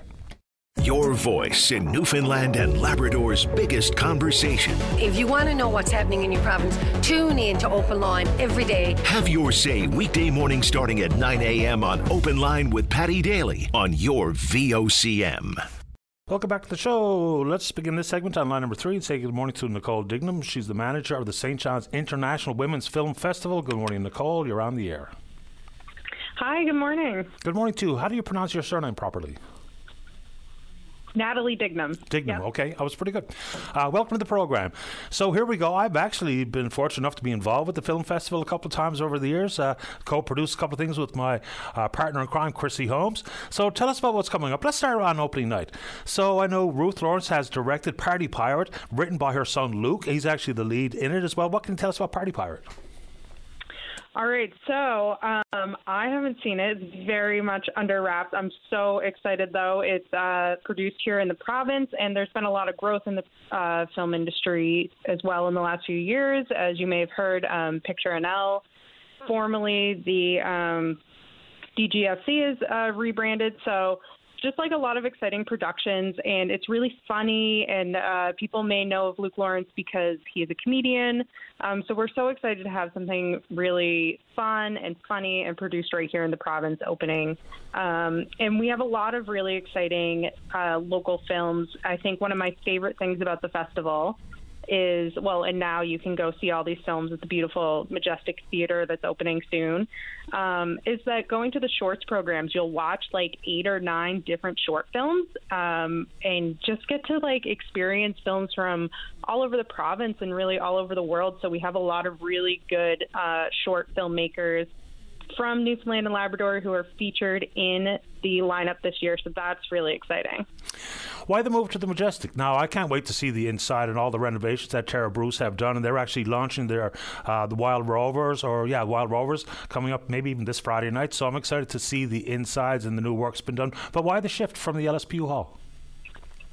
Well, the Majestic uh, Theater is a bit bigger, and also um, as a film festival, uh, we uh, need some certain kinds of kinds of technology to screen our films. So, uh, as you may remember, uh, we've done opening and closing at Cineplex Theater in the past. So it's it's really great that the Majestic Theater has invested in this um, projector that we need now to screen the films. So it's going to be awesome. It's going to be great quality. Not that it wasn't. We loved our home at the LSPU Hall, but moving downtown more to the Majestic Theater is really exciting for us as well one of the things that it's not just watching features and shorts, it's also that whole network issue. So looking to mentors and industry roundtables, those types of things sometimes get lost in the shuffle. People who want to attend might be interested in seeing a friend of theirs and their short, and or to go see Luke and Ruth Lawrence's uh, feature film. But it's that networking stuff which is invaluable. Yes, exactly. And with the um, industry really growing in our province, uh, it's such an exciting showcase of the talent here. And we're bringing in more people than we ever have before in terms of filmmakers and industry professionals. So we have a week packed for the film industry forum of that lineup, um, where people will be speaking. We're back with our face-to-face um, industry sessions. So all of that is really exciting, and also um, we'll be having filmmakers do the Q and A's uh, after screening, so that'll be really great for audience members. You get to be in the theater with the filmmakers, which is always brings like another level of excitement to that. People don't realize how big the industry is and what it means for uh, you know a portion of GDP and jobs and taxes and the rest. And then you add in the film credits, and all of a sudden we've got a professionally trained crew, which is very attractive to even companies like the Disneys of the world. So the momentum is there. How do we build on it? Well, I wouldn't say that I am uh, the the the person who's most keyed into how to build on the industry right now. But I will say, um, just being here with the film festival and seeing our lineup and how exciting this is this year and how big we are this year, um, I think that it's, it's just clear to see that the industry is growing. We have uh, it growing in all sectors, not just from productions from away, but productions happening here, as well as the education. You know, um, this new CNA program where we're training people here to fill those jobs. So yeah. a lot of things happening in a lot of different sectors that are really coming together to make Newfoundland and Labrador uh, a really exciting place for film right now to see it, to film it, um, to create it. So I love that we're building on that momentum and, and bringing people together to really enjoy that. And people are going to get to see some films that have been test driven in front of audiences elsewhere at different festivals. And this festival has proved to be a very successful uh, launching pad or jumping off point for other films that are created here and then seen elsewhere. So it's been a real huge success. And bravo to all involved, from Jen right through the entire team. Uh, for folks who want to go and check out any of the events and or any of the films, what do they have to do? So I encourage everyone to go to womensfilmfestival.com. Our tickets are on sale right now. Our full schedule is up. Um, we're so excited. We just announced this full lineup yesterday, so so we can't wait to welcome viewers back to the theater. This is our first fully in-person festival since 2019, and I think it's just going to be really exciting. Uh, here's to a terrific film festival this go around. I appreciate the time this morning, Natalie. Great, thank you, Paddy. You're welcome. Take care. Bye. That's Natalie Dignam, the manager of the St. John's International Women's Film Festival. All right, let's go to line number one. Good morning, Marie. You're on the air. Paddy, uh, you have to, you have to be patient with me this morning because I'm uh, physically and mentally drained. And I tell you why I'm physically and mentally drained. I am a landlord, and I have a situation where I have pimps coming to my door in $90,000 machines, entering my basement apartment. I have drug dealers. Uh, and also, I'm dealing with drugs in the home. I am I am so exhausted with our system. It's not even funny. I have gone to the police and reported this crime that's going on in my home. I called Sunday. The girl that was on the number that I called, I called 911. They said it wasn't an emergency. I called the other number they gave me and I spoke to them and I pleaded, I begged for protection in my home. They said it's not a crime. A person can be a whore in our society, bring all kinds of debilitating people to my door, bring them into my home.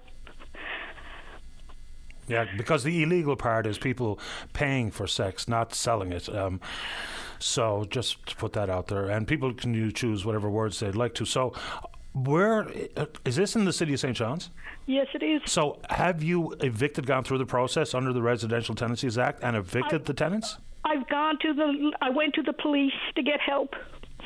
They told me the landlords had to deal the, the what you're mentioning there right now. I went there. I, I I've been under so much stress. I'm not sleeping. I'm up all night trying to protect my home because I don't know what's going to happen next. I'm mentally exhausted. I'm not sleeping. I'm trying to protect my home because I, because of what's going on in it. So, again, uh, you are the landlord, right, Marie? I am the landlord, yes. Okay, and just so I'm clear, have the tenants been evicted? I And just simply won't leave? I, I, I gave them a five day notice. I went to the landlords and they told me give them a five day notice because uh, she's disturbing. I, I have no life now. My life is completely gone because of all the stress I'm under. I went and gave her the five day eviction notice. She totally ignored it. She totally ignored it. I couldn't even get to her. I had no way to get to her. She locked the door. She locked the door and wouldn't let me proceed with even serving anything I hadn't served. Right now, you can go down through the 90 day uh, eviction process and ensure that they'll be evicted and will be forced to leave. Pat, Pat, Paddy. Sure, yes. I've been through so much. I can't wait another 90 days. I can't wait another week. Uh, I, I had a hearing coming up. I had a hearing coming up on the 28th of this month. Things have escalated in my home. My safety is at risk. My other tenant I have, it's their safety is at risk. And I don't know which way to turn. I've turned to the police for help.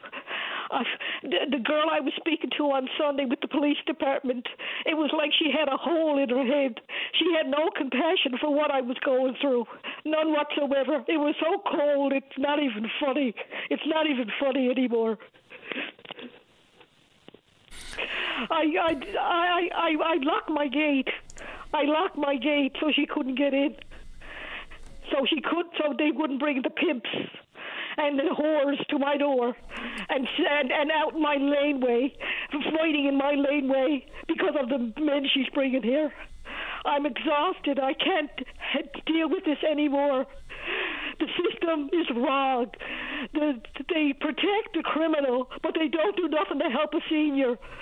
And I make no wonder that poor woman at Mount Pearl died when her when her grandson went and he killed her. She probably was doing the same thing, and she had to lose her life over it. Yeah, I, I don't know what happened there, to be honest. Uh, I mean, it's an extremely sad story. I mean, there's a 14 year old charged with murder and a poor lady dead. I mean, that's an amazing story. Uh, Marie, maybe the City of St. John's, who also deal with Residential uh, Tenancy Act matters, maybe some advice or some assistance can come from the city because that is part of their ballywick for things that they deal with. So I'd also try to make that call. You might not have any choice but to go through with the uh, the 90 day issue. Just one second, Marie. Someone out of the corner of my eye I just saw someone send something in here. Da, da, da. Okay, so. I'm going to put you on hold. Dave's going to give you a phone number. I have someone who's in the landlord business that thinks they might be able to help you out with the process. So maybe that can help. So do you want me to do that for you? Well, uh, Paddy, what I'm trying to tell you, I, I- can't. I, I, my time is running out. My safety is running out. I can't wait even till the 28th. I'm trying to do the best I can. Marie, I understand exactly where you're coming from and I feel terrible for you. I'm only trying to help. So maybe know, that Paddy. this person can do that. Would you like his number? And if you don't want it, that's fine. No, I'll take I'll take the number, but I I, I don't understand. I don't understand our system today. All the criminals can go out. The police the police can build up a case, and because they're so exhausted building up the case, and they make one mistake, you got to you got lawyers out there getting them off on a technicality. Our system is sick and twisted. These people are criminals. Treat them as criminals. Don't go giving them money uh, and put them in places that they causes more hurt and heartache to people. The social services is even just as bad. It's just as bad because they're giving them money knowing they got problems and they're not telling people that these people got records and they're putting them in people's homes and jeopardizing people's lives. They're playing with lives. It's just as well if they took a gun and shot at themselves. I'm sick of the system. I'm sick of how this whole system works. Marie, I feel bad for you. I really do. And I wish it wasn't the case. What I am going to do, though, is between thinking that maybe the city might be able to help, and I'm going to put you on hold, and Dave's going to give you a number to someone who's in the landlord business and might be able to be of some assistance. And if that's the case, I hope that that is. So for that much, and anything else I can think to try to help you out, I'd be happy to do it. But Paddy, Oh, but Paddy, okay, yes, Marie. I've I've made several trips into the landlords. I've made several trips. I'm so mentally and physically exhausted through this process that they got.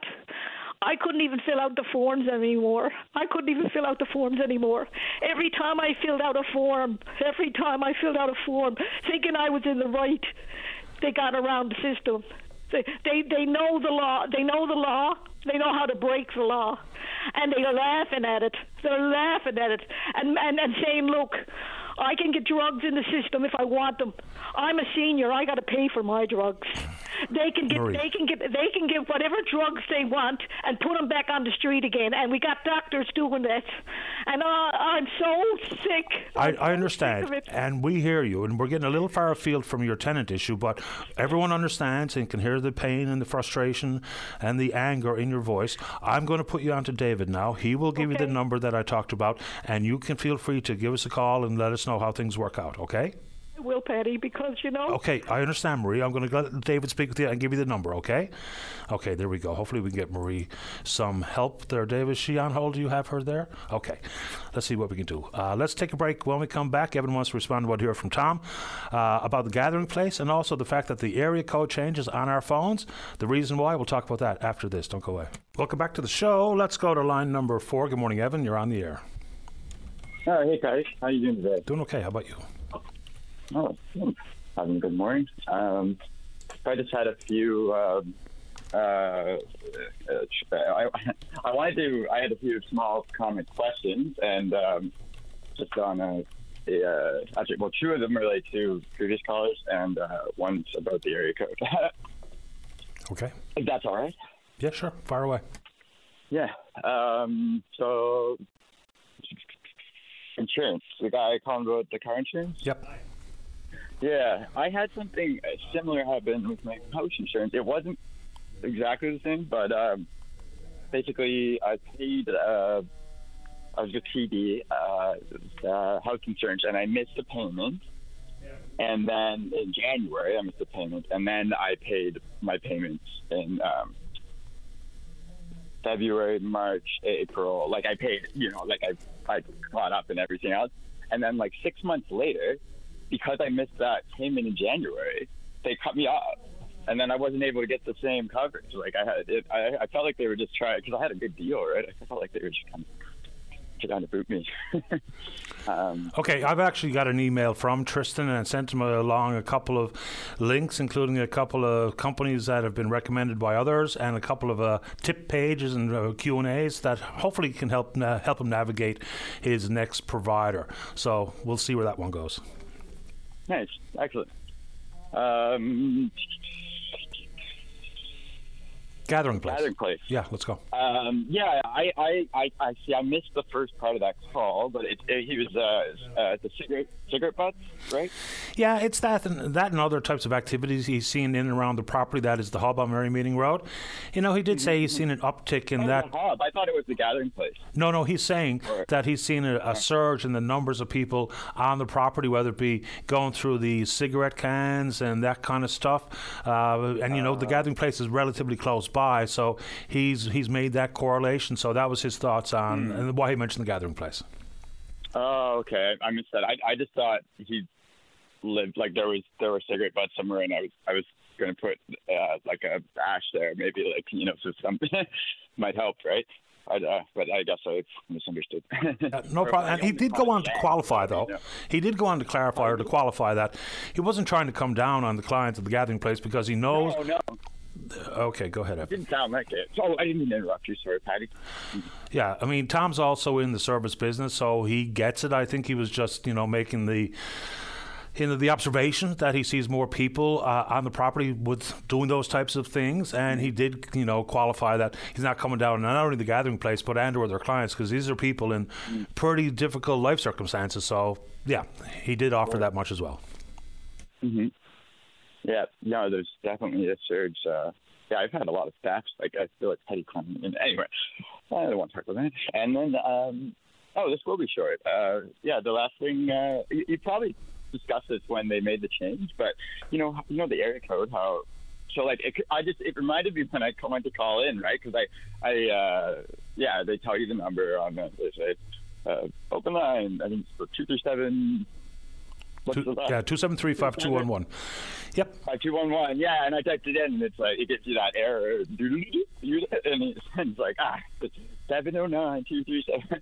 And uh, I don't know. I just wonder what you thought of that. Or if, well, I say it off the top of the show. I say 709 273 5211. I guess if it's in any of the bumpers, we have to change it because you're right.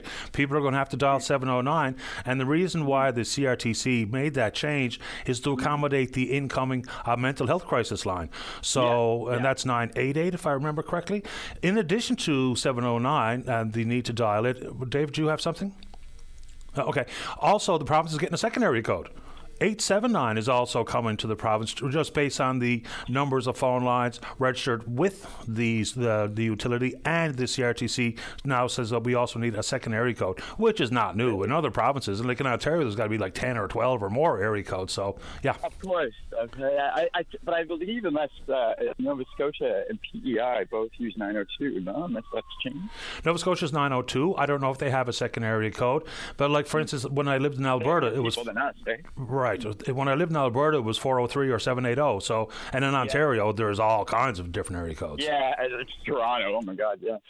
Um, absolutely, yeah. No, and I just it's funny. I just I always liked um, because people would come to visit here, and you know, you give them a phone number too, and they give them a you know the seven digit number, and they're like, "You don't need an area code here." It's like, no, it's like like what? It's just like going back in time. I just thought it was you know quaint, but I mean, I'll, I'm sure I'll get used to it.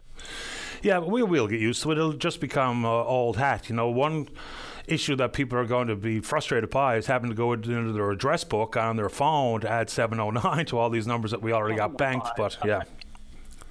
Luckily, like I, I had that already, but but yeah, no, it, it's just yeah, yeah, I'm getting used to it. But it's it's just a small noise, and yeah, the reason that health uh, line, right? That that was yeah, that was the, re- the reason. But I, I didn't know about the secondary code. That's I'm going to look into that. Yeah, eight seven nine is coming. They say we will have exhausted the the uh, broadband or the bandwidth of uh, 709 before long. And you know, it reminds me of a Seinfeld episode where people who were all living in the 212, some people got mm. axed out of the 212 and you felt like you were a pariah. Was that Elaine got bumped out of the 212? Yeah, anyway, funny yeah. stuff. Anything else quickly, Evan, before I got to go? Oh, no, that's, that's pretty much it. Um, yeah, there was the, the uh, I just, let me think one tick. Uh, um, yeah, no, even in Canada, like I, I know, um, like Toronto, I think there is there 416 and 905 and I believe 416 is a little more like prestigious than the 905. Well, the like federal that? election gets decided on the 416 and the 905, I think, as uh, people have uh, rightfully oh, pointed yeah. out over the years. I'm a bit sure. late for the news, Evan. I appreciate the time. Okay. Oh, apologies. Thank you so much, no, No problem. Welcome back to the show anytime. Cheers. Bye bye. Thanks, Evan. All right, let's take a break for the news. When we come back, Mark's there to talk about Well-Being Week. Tom was to talk about some school curriculum, and Cyril's in the queue to talk about the roads on the th- southwest arm. Don't go away. Join Greg Smith weeknights at 545 as he chats with local musicians about life, inspiration shows, and new music. Tune into Soundcheck, your backstage pass to the local music scene on your VOCM. Welcome back to the program. Let's go to line six. Tom, you're on the air. Good morning, Paddy. Good morning to you. Thank you for uh, letting me on your show today. No problem. It's a emotional show. Actually, it's been a long time on hold, and uh, listen to some of the stories of Newfoundlanders and Labradorians is heartbreaking. Can be, that's for sure. I don't know how you do it every day.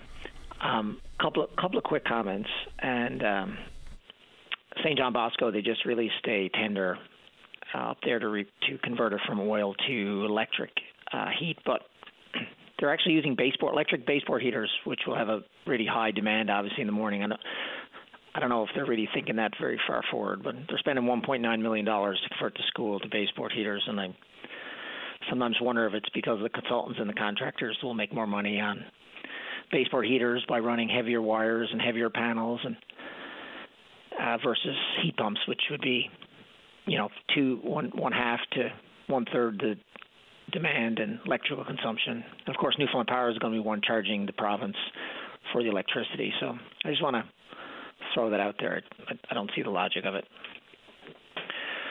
Um, also, uh, just to touch quickly on the EI controversy, and um, and I don't know how we reverse this trend that we have leaders of all levels with you know complaining and, and standing up to Ottawa and threatening to go out in the streets when there's something dysfunctional with an industry where people work 12.25 weeks and then don't work for the rest of the time, and that's baked into the system. You know, when when people if people pay the maximum EI for the 12 weeks, they pay $239 to the into the EI system, which is not supposed to be a make work system. It's supposed to be for people when throughout their lifetime, maybe once or twice they may need that there, or on average, um, you know, if you over your entire lifetime, you might pay in 20 years, you might pay $20,000 into the EI system if you maxed out how much you could possibly pay. So yeah, I just feel like I don't know what's wrong with our culture, and sometimes I wonder if, if when we wonder why Ottawa or DFO treats us the way we do when we have fisheries issues, it's because they look at how we look at the industry, and of course the fact that these really large companies also benefit from it because they don't have to have a industry that operates has to pay these people or have these people on standby. I just I just think it's a big conversation, but I. Well, for the most part, Tom, you can't fish year round. That's some of the complicating factors. And I mean, it's not just the fishery. There's lots of seasonal industry in this country. It's either people move to be closer to uh, job opportunities that are year round or more expansive than that. But I don't dispute your point that the EI issue, it's a baked in, you know, people talk about the stamp fishery. And I mean, it, it's offered as a slur, but it is not inaccurate because for many, that's exactly what it is. This year, though, it's the complication with the triggers, uh, the triggers that are different for EI based on the province wide and outside, pardon me, that's not true, the outside the Northeast Avalon uh, uh, unemployment number. So that's the complicating factor this year, on top of the baked in concerns that you just uh, articulated. Right. I mean, I just want to put it out there because I, I do think it's a challenge that needs to be addressed by the province, and, and I don't have any easy solutions for it. And I'm, I'm not being judgmental. I just it just bothers me when I have, hear these really, you know, important people being very like in the moment about it and not addressing the fact that maybe this is something we should be addressing on a bigger scale. Uh, this is Wellness Week. I, I want to applaud the different people, and I'm not sure even sure, I guess it's politicians maybe, but I think it's senior bureaucrats as well, and and people like Dr. Parfrey and Sister Elizabeth who are doing some great work. It it takes a lot of courage and possibly unpopular leadership to call a spade a spade and not endorse or just allow maybe unhealthy lifestyles just to be in the background. And and I, you know, and, the, and these unhealthy lifestyles do shorten lives and obviously reduce the quality of life of Newfoundlanders and Labradorians, and at the same time pushes the healthcare system to the brink of collapse, and also pushes our financial situation in the same direction. So, you know, things like healthier eating and and and doing all these measures, I I think it's really positive and you know, we have um, a lot of call for like sharing the harvest. I think it's a great a great initiative. I also want to remind people that all around the province, there's these amazing apple trees on a lot of times on old homesteads on old land, and these apples just fall on the ground. And, and we're getting close to the point where, depending on what part of the province you're in, I don't know if up in Labrador they have apples, but probably I don't know why they wouldn't. Um, you know, for people who want to look for healthy alternative you know, obviously, if it's on someone's property, you should ask permission. But a lot of times, these apples just rot and just fall on the ground. So, you know, what we do is is we'll actually go pick them and and then peel them and cut them up and freeze them, and you can add them to oatmeal and things like that. And it's a source of, you know, that, that normally would be wasted. So I just you know want to throw that out there as a, as a contribution to Wellness Week. And let's get to your topic of choosing. Okay, so in Newfoundland and Labrador, um, you know, we have some challenges, obviously, and and and looking at, I want to dial in on uh, pornography and specifically children consuming pornography and what impacts that might have. Uh, 80% of adolescents and young adults have viewed sexually explicit material. The average age is 12 years old. 15% had their first exposure while they were younger than 11. Where do these numbers come from, Tom? Oh man, honey, you're going to ask me that. Um, I think United. I think I think UNICEF. I think UNICEF. But I looked at three or four different studies. It might have been National Institute of Health down in the states. That's where between a combination of those two, and and 15% their first exposure while younger than 11. So so viewing sexually explicit material can lead, and there's I know Australia. I was looking at studies all around the world, but that these things can lead to addiction, porno- pornographic addiction, um, poor mental health, unhealthy sexual behavior, objectification, sexual violence, and sexism, and and a lot of times it's because you know us growing up, we might there might have been like you know Playboy or whatever, so you know it was, it was pretty innocuous, relatively speaking. But now you're dealing with um, pornography that is yeah, you know, like, like children's, you know, a lot of the video games that children are playing, and, and adults too, of course, and the, the movies and the different media that we're consuming. You know, you'll sometimes go to the lowest common denominator if it's available. And so the concern, and, and as well, the other concern is our children, and this is not data you can easily get, but are they, are they actually, are they, are they consuming child sexual abuse material? So that would be like um, material that is that has children. So if you're a child, are you going to want to look at a 30 year old woman or a 25 year old woman or, or maybe someone who's your I don't know. next door neighbor? And, and, and we don't know. So, you know, one of the challenges starts with how do we prevent? Because it's all about this upstream thinking concept, which is how do we prevent it? So, so or, or minimize it because you, you're not realistically going to prevent it 100%. So, so it obviously starts with parents who usually own the devices that the children are using. And and what you know what seems to be recommended is that it is your device because you're the parent. So it starts with putting parental controls on the phone. And one of the one of the ways that children, cause so like apparently 40% of children are actually consuming it, it at school. And I've spoken to a grade eight teacher who said that she went down one time and there was a boy watching it in the class while while and it, you know that obviously kind of crazy, but so they are children are using VPNs, which is virtual private networks, to get around the school protection. And the only way they can install the VPN is if they have the ability to install apps on their phones. So, one big thing that parents we needed to do as early as possible is actually you know set up the account so that the child cannot install apps and then every app that is de- installed needs to have a, be a conversation as to whether this is a, a good choice and you know it's difficult, but I find I find that what's happening within with the provinces, every parent's on their own. Every parent is an island. I and I think we need to figure out a way within schools and communities for parents to be able to get together and and perhaps with some professional guidance from government officials or from organizations like the Canadian Center for Child Protection to try and come up with like common rules so that it's not you know, because different parents think different things. 45% of parents think 12, 14 years old is old enough to have a cell phone. 28% think 15 to 17 is the age. There's a difference in thinking that they're old enough to have a cell phone versus thinking they should be surfing porn all day. Well, uh, but unfortunately, if you don't take control of the devices, then it's the same thing. So as soon as they have the phone, as soon as they have the phone, then they have the ability. If you don't, if you don't put the protection in place, and a lot of parents don't want to be because every parent is an island, and everybody doesn't want to be. Everybody else has got a phone, and everybody else has got the ability to put whatever apps on they want. So just you know, one thing that yeah, but that goes back to the old adage, right? So if my buddy's jumping harbor, doesn't mean I have to, right? So no, no you're, you know. you're correct, but but it seems like within our society. Um, we don't seem to have that community coming together to make these community-wide decisions. Every family is an island, and I think we need to try and move away from that, and parents need to find a way to connect, and le- community leaders need to find a way to connect. And one final thing I'll just close with is that the Canadian Centre for Child Protection uh, maintains a, uh, a database that basically screens, and CIRA, which is the Canadian Inter- Internet Registration Association, I think, which is the not-for-profit that, ma- that maintains the .ca on the web. They actually have something called Canadian Shield, which you can install on the domain in your business or at home, which sorry, on the router in your home or your business, which I've done, and has three layers of protection. Uh, one of those layers is just basic, but the second one is protected, which blocks malware and phishing, which is really good to have be blocked. But the third one is family, which basically blocks pornographic content. But but the way this it's called Canadian Shield. Okay.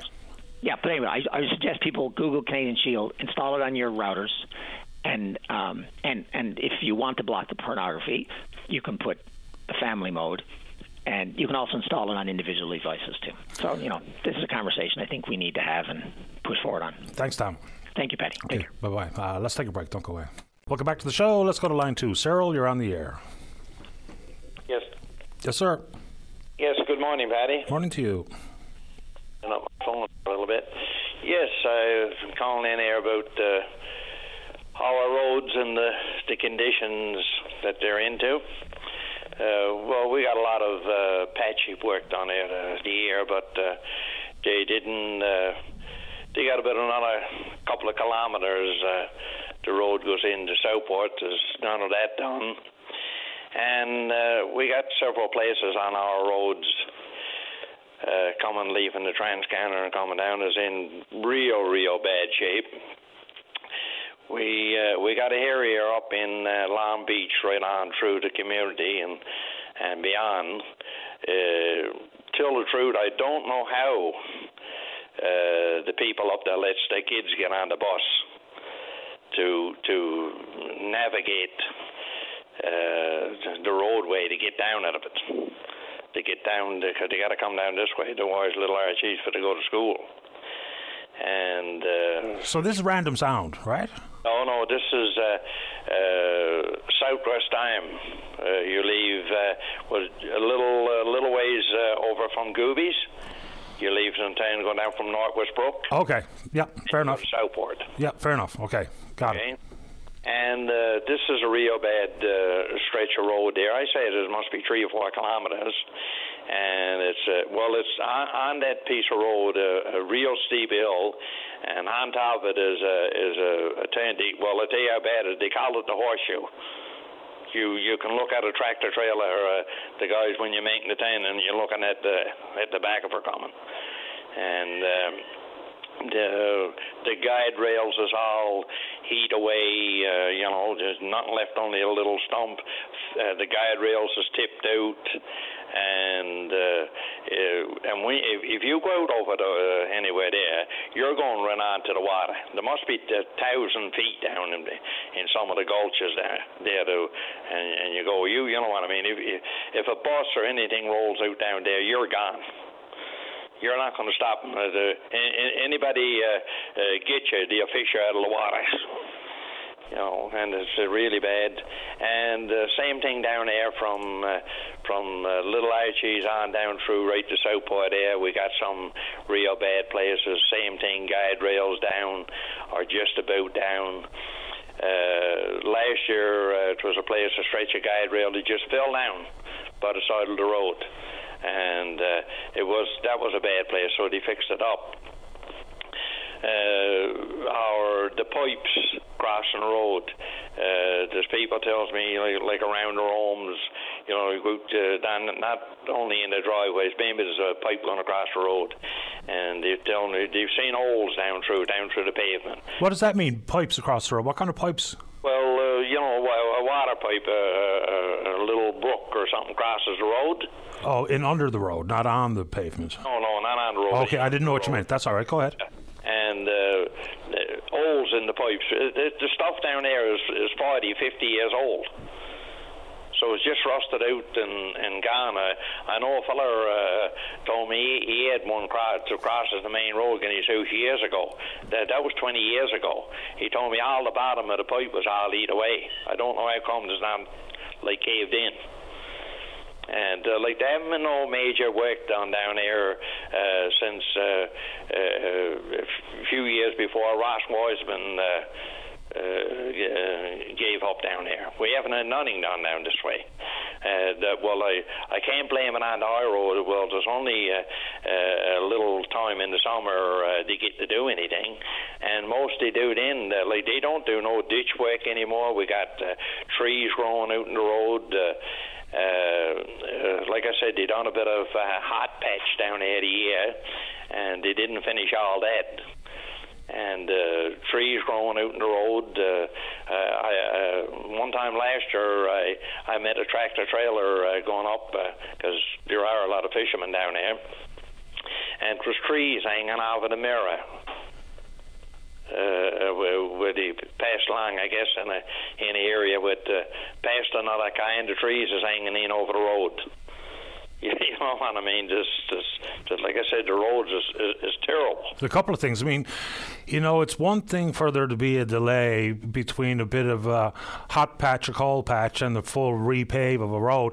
But when the alders are up against the shoulder of the road, I mean, that's just patently unsafe. No matter where you are, what speed you're driving, that's obviously unsafe. When a guardrail hits the ground, the guardrail needs to be put back, regardless if it's a guardrail keeping you from going into the ocean or simply going into the ditch. There's the, the, the guardrails are there for a reason. So if they're broken and or dislodged, they got to be put back right away.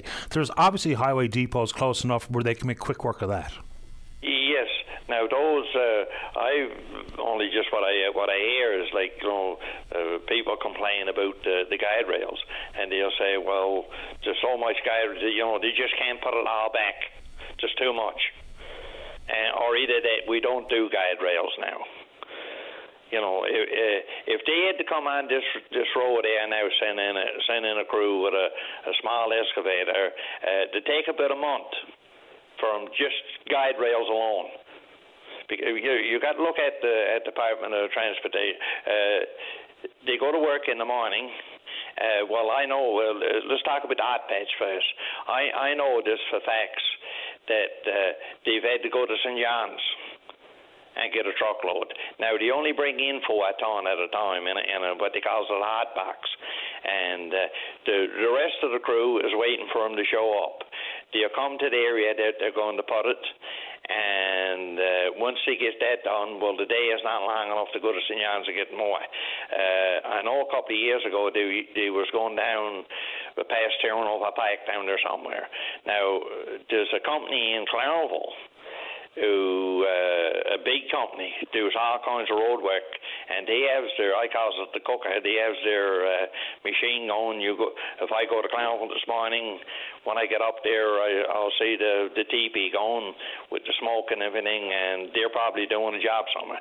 I meet I know who they are. I meet their trucks on the road, and for all that, the Department of Transportation got to go to St. John's and get their uh, and get their asphalt. And uh, if if a, I, I know places on this road where cars or or trucks or the, the high roads themselves have done damaged guide rail, like that was like five or six, seven, probably ten years ago, and they haven't been fixed.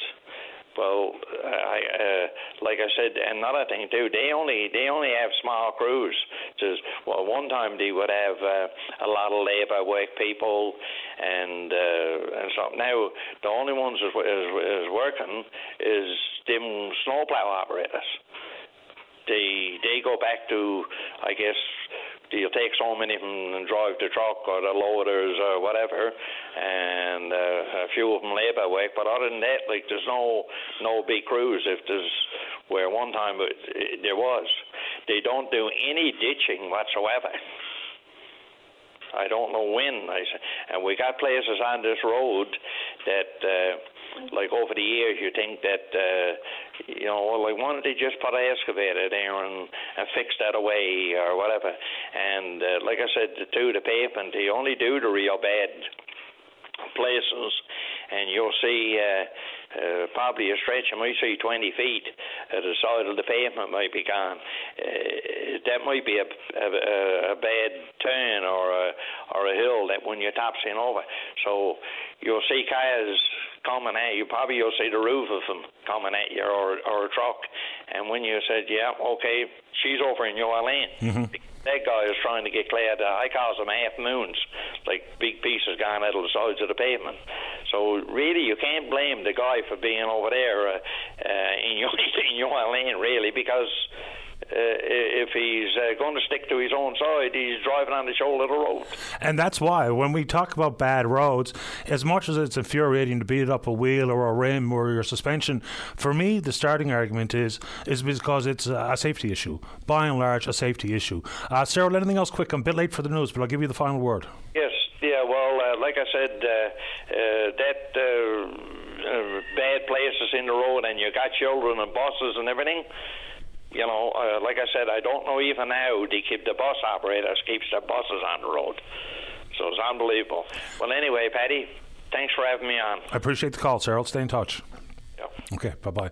All right, just uh, take a break for the news. Rob's in the queue to talk about how the government spends money on committees. What does he mean by that? We'll find out. Don't go away. Get lost in the music of legendary artists like Elton John, the Beatles, and more. Join Claudette Barnes every Sunday from 12 to 1 p.m. and relive fond memories through the power of music with Sunday Melodies on your VOCM. Welcome back to the show. Let's go to line number one. Good morning, Rob. You're on the air. Happy Tuesday to you too. Uh, happy Tuesday to you as well. And uh, I, I, just wanted to um, your, your, previous caller there, Cyril. I used to live down down the Southwest Arm too there, and um, it is a horrible mess down there. Um, ever since Igor went through and, and tore everything apart and separated everybody, there has just been no infrastructure put down back down there and it needs to be looked at really for safety reasons. Yeah, he described a pretty awful situation. But as usual, when I hear uh, people's justifiable concerns about the roads, I'm reminded that I can get a call from virtually any single part of this province and have the very similar conversation. Hey, boy, even though I know unprecedented money is spent on road work this year, and you can't pave every kilometre every summer, but there's lots of bad road road networks out there. That's for sure. Yeah, no, absolutely. So, so my uh, my topic for today, what I, would like to talk to you about is, uh, so every time the government um, needs something done, they have to have a committee, and they're paying exuberant amounts of money, like tens of millions of dollars, over a year, to have a committee um, to say, like, look at hydro Okay, there's not one. There's not one electrician there. There's not. There's nobody there that knows what they're talking about. So they they talk to other people. So they hire other people, and and the waste of millions of dollars instead of getting people that know what they're talking about. Do you have an example beyond hydro? Because I'm not familiar with what committee regarding hydro you're talking about. Well, um, um, what was her name there just last week? Um, uh, like Jennifer Williams? Yes. Okay. She's okay. the CEO of Hydro, yeah? Yeah. No clue about what Hydro is. They have no idea how transmission works. They they did they just hired one person, and she she said that on the uh, air there. Um, just hired one person that has a bit of a clue. Um, but none of these people have any idea how the transmission lines work, how the actual transmission lines work. Well, by and large, Newfoundland Power is the transmission company. Yeah, but why are we why are we paying these people this money when they don't have a clue? I don't know. I mean, I don't know Jennifer Williams. I've only spoken to her a couple of times ever. Uh, she doesn't come across to me as someone who doesn't have a clue, to be honest. No, she, it's not. It's not like she doesn't have a clue, but she's a. She, and it's like anything. It's, it's a politician. You were given this job because you knew somebody, and that's what I find like in a lot of the places around. Like if you if you go to anything, you know, social, you know, like I, I'm sorry. I'm, I'm well, a, a, couple of the big committees that have been struck, no problem. A couple of the big ones that have been in place recently, we'll say. And yes, government spends too much money, I would suggest, provincially and federally, certainly federally in the recent past, on consultants. Committees, maybe not so much, because, like, if we look at some of the big ones here, the Premier's Economic Recovery Team, the whole Moya Greene uh, group, that cost very little.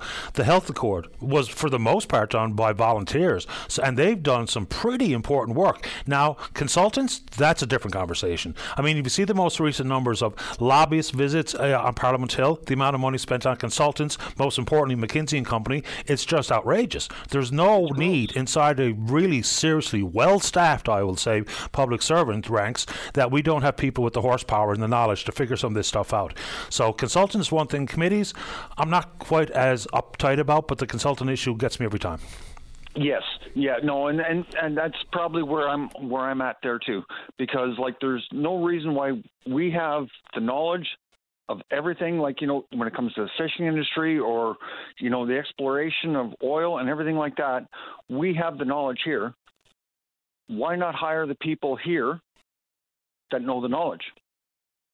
And it, it's it's just it's just gross that they're spending money to uh, a firm in Texas to come up here and you know, I'll say, well, you should do this and it just it just doesn't make no sense to me whatsoever. Yeah, sometimes it's for a bit of political uh, plausible deniability, right? And or to say, well, we brought in the so-called expert in the field, they told us this, and so we did it. it might not be right, might not be the right pl- path to take, but well, that's what the experts told us.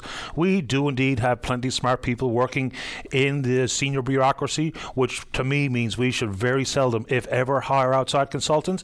If it's for something really niche or niche that we maybe maybe don't have the proper person for it, then small consultants contract contracts? Maybe.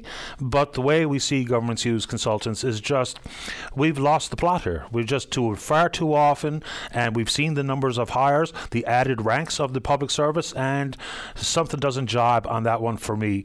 Uh, final thoughts to you this morning, Rob. Go ahead. Yeah, no, that's uh, that was good for me. I just, like I said, I just, I just don't understand how the government can spend tens of millions of dollars to put it out to somebody else where they have no idea where we're living, really. And we've got all the people here that can can do that. Fair enough, Rob. I appreciate the time this morning. Okay, thanks a lot, Paddy. My pleasure. Take care. Okay, okay bye bye. All right, final break of the morning. When we come back, Mark's there to talk about Well-Being Week. Don't go away. Welcome back to the show. Let's go to line number two. Good morning, Mark. You're on the air. Hey, Paddy. How's it going? Doing okay this morning. You? Good. Thanks for getting me on. It's a busy day this morning in our neighborhood. Um, we're just showing Paul Lane around, and we've got some media coming down later as well, um, just to sort of see what's going on. And obviously, you've heard from me and other folks about this neighborhood and and the uh, you know the the tie-ins to the social determinants of health that uh, that we're we've been advocating for.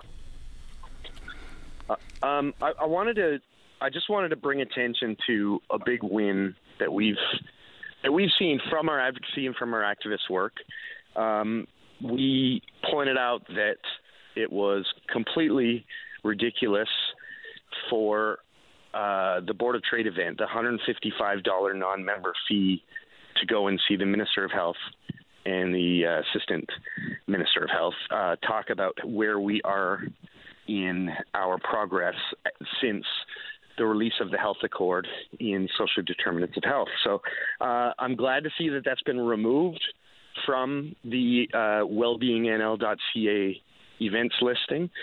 And I'm going to chalk that up as a win for us. We pointed it out. The sponsors are private healthcare providers.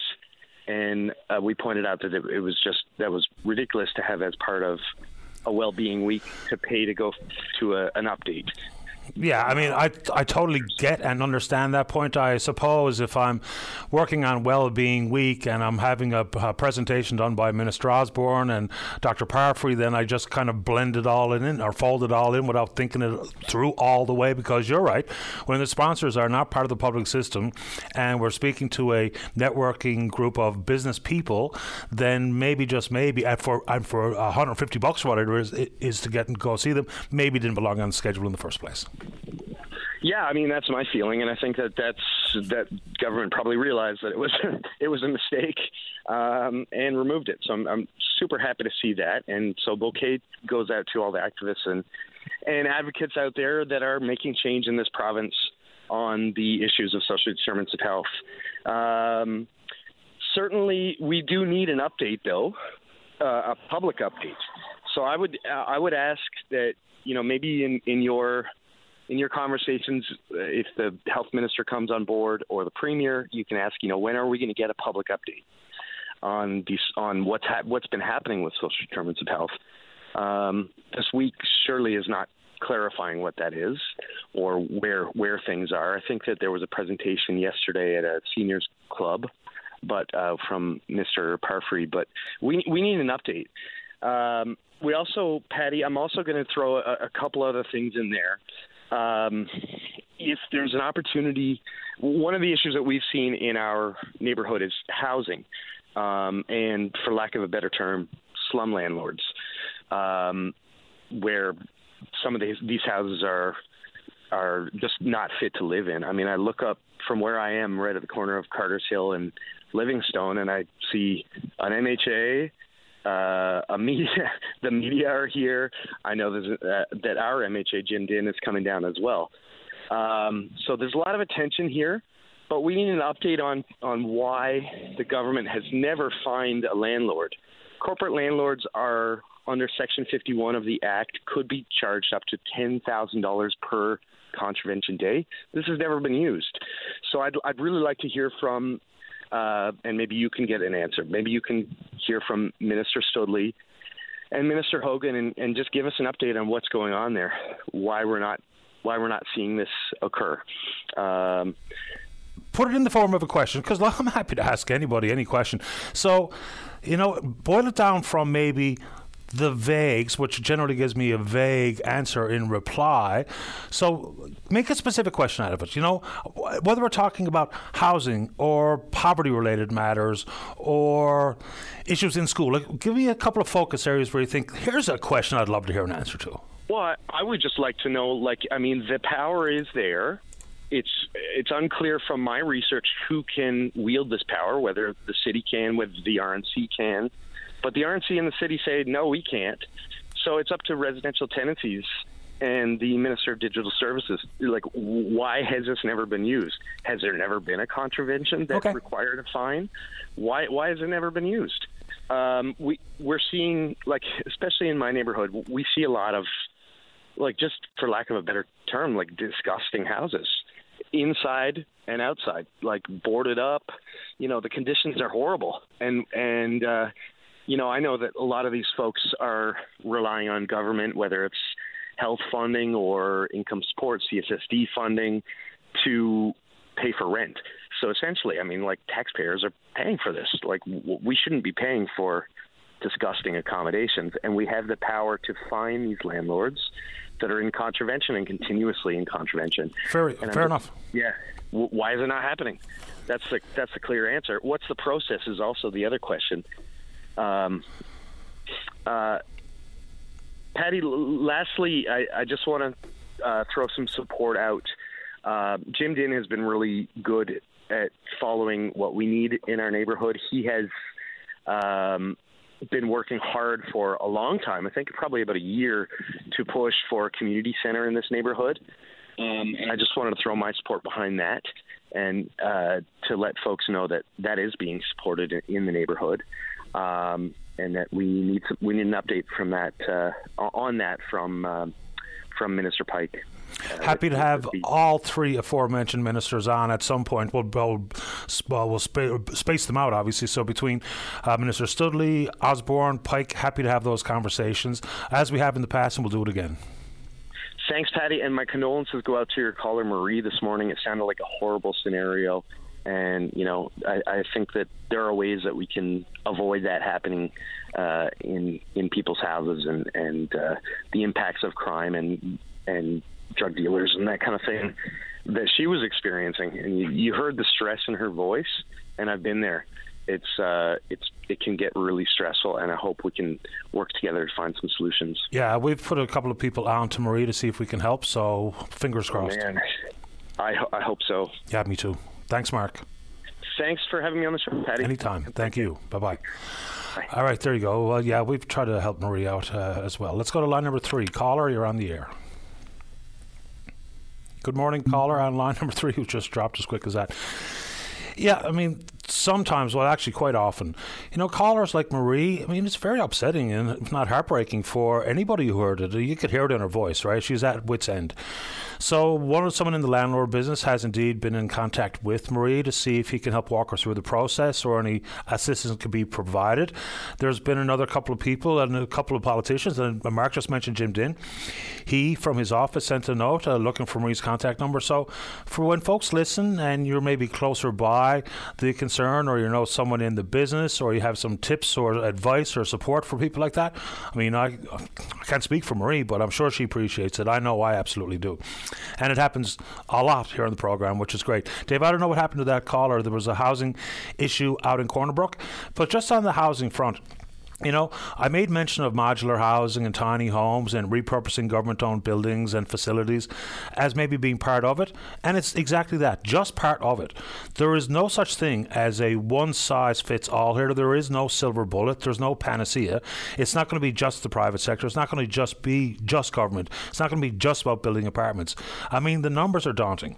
It's going to be a monumental exercise to get where we need to be. And we mentioned that the Canadian Mortgage uh, and Housing Corporation this morning has released some of the numbers based specifically on Newfoundland and Labrador because we've been talking big picture about you know the need for three million additional homes on top of the current pace of play in housing starts to accommodate the forecasted population growth by the end of this decade.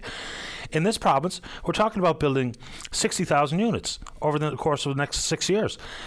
I mean, that just sounds like something that I don't know how we get there because the uh, group that's involved with the construction industry here in this province, that the Canadian Home Builders Association, a great year for us in this province is home starts at about 2,500. Between 2,500 and 10,000, I mean, simply pulling back GST, 5% of the 15% associated with materials to build an affordable housing unit. And remember, it only applies to apartment buildings at uh, four units or more, not two apartment homes, not basement apartments. So it's going to take private, public sector, uh, everyone involved in the construction industry, including some really focused and targeted immigration numbers, because we need the skills there's not even enough people working in the skilled trades today to possibly come up with the units that we need to see constructed. Doesn't matter how, how, it's done. We could pay for it out of the public purse in full. We simply don't even have the people to build it. So when we talk about if something is feasible, something is manageable, I guess we start at the obvious is do we have the people? because the source of the funds and incentives to build and tax breaks or subsidies, they can be part of the conversation. They shouldn't be the dominant focus of the conversation, but certainly to even try to hit these goals without the actual human resources on the ground to even build them. Man, oh man, those numbers are pretty staggering. All right, good show today. Big thanks to everyone who supports the program, and we will indeed pick up this conversation again tomorrow morning, right here on VOCM and Big Land FM's Open Line. On behalf of the producer David Williams, I'm your host Paddy Daly. Have yourself a safe, fun, happy day. We'll talk in the morning. Bye bye.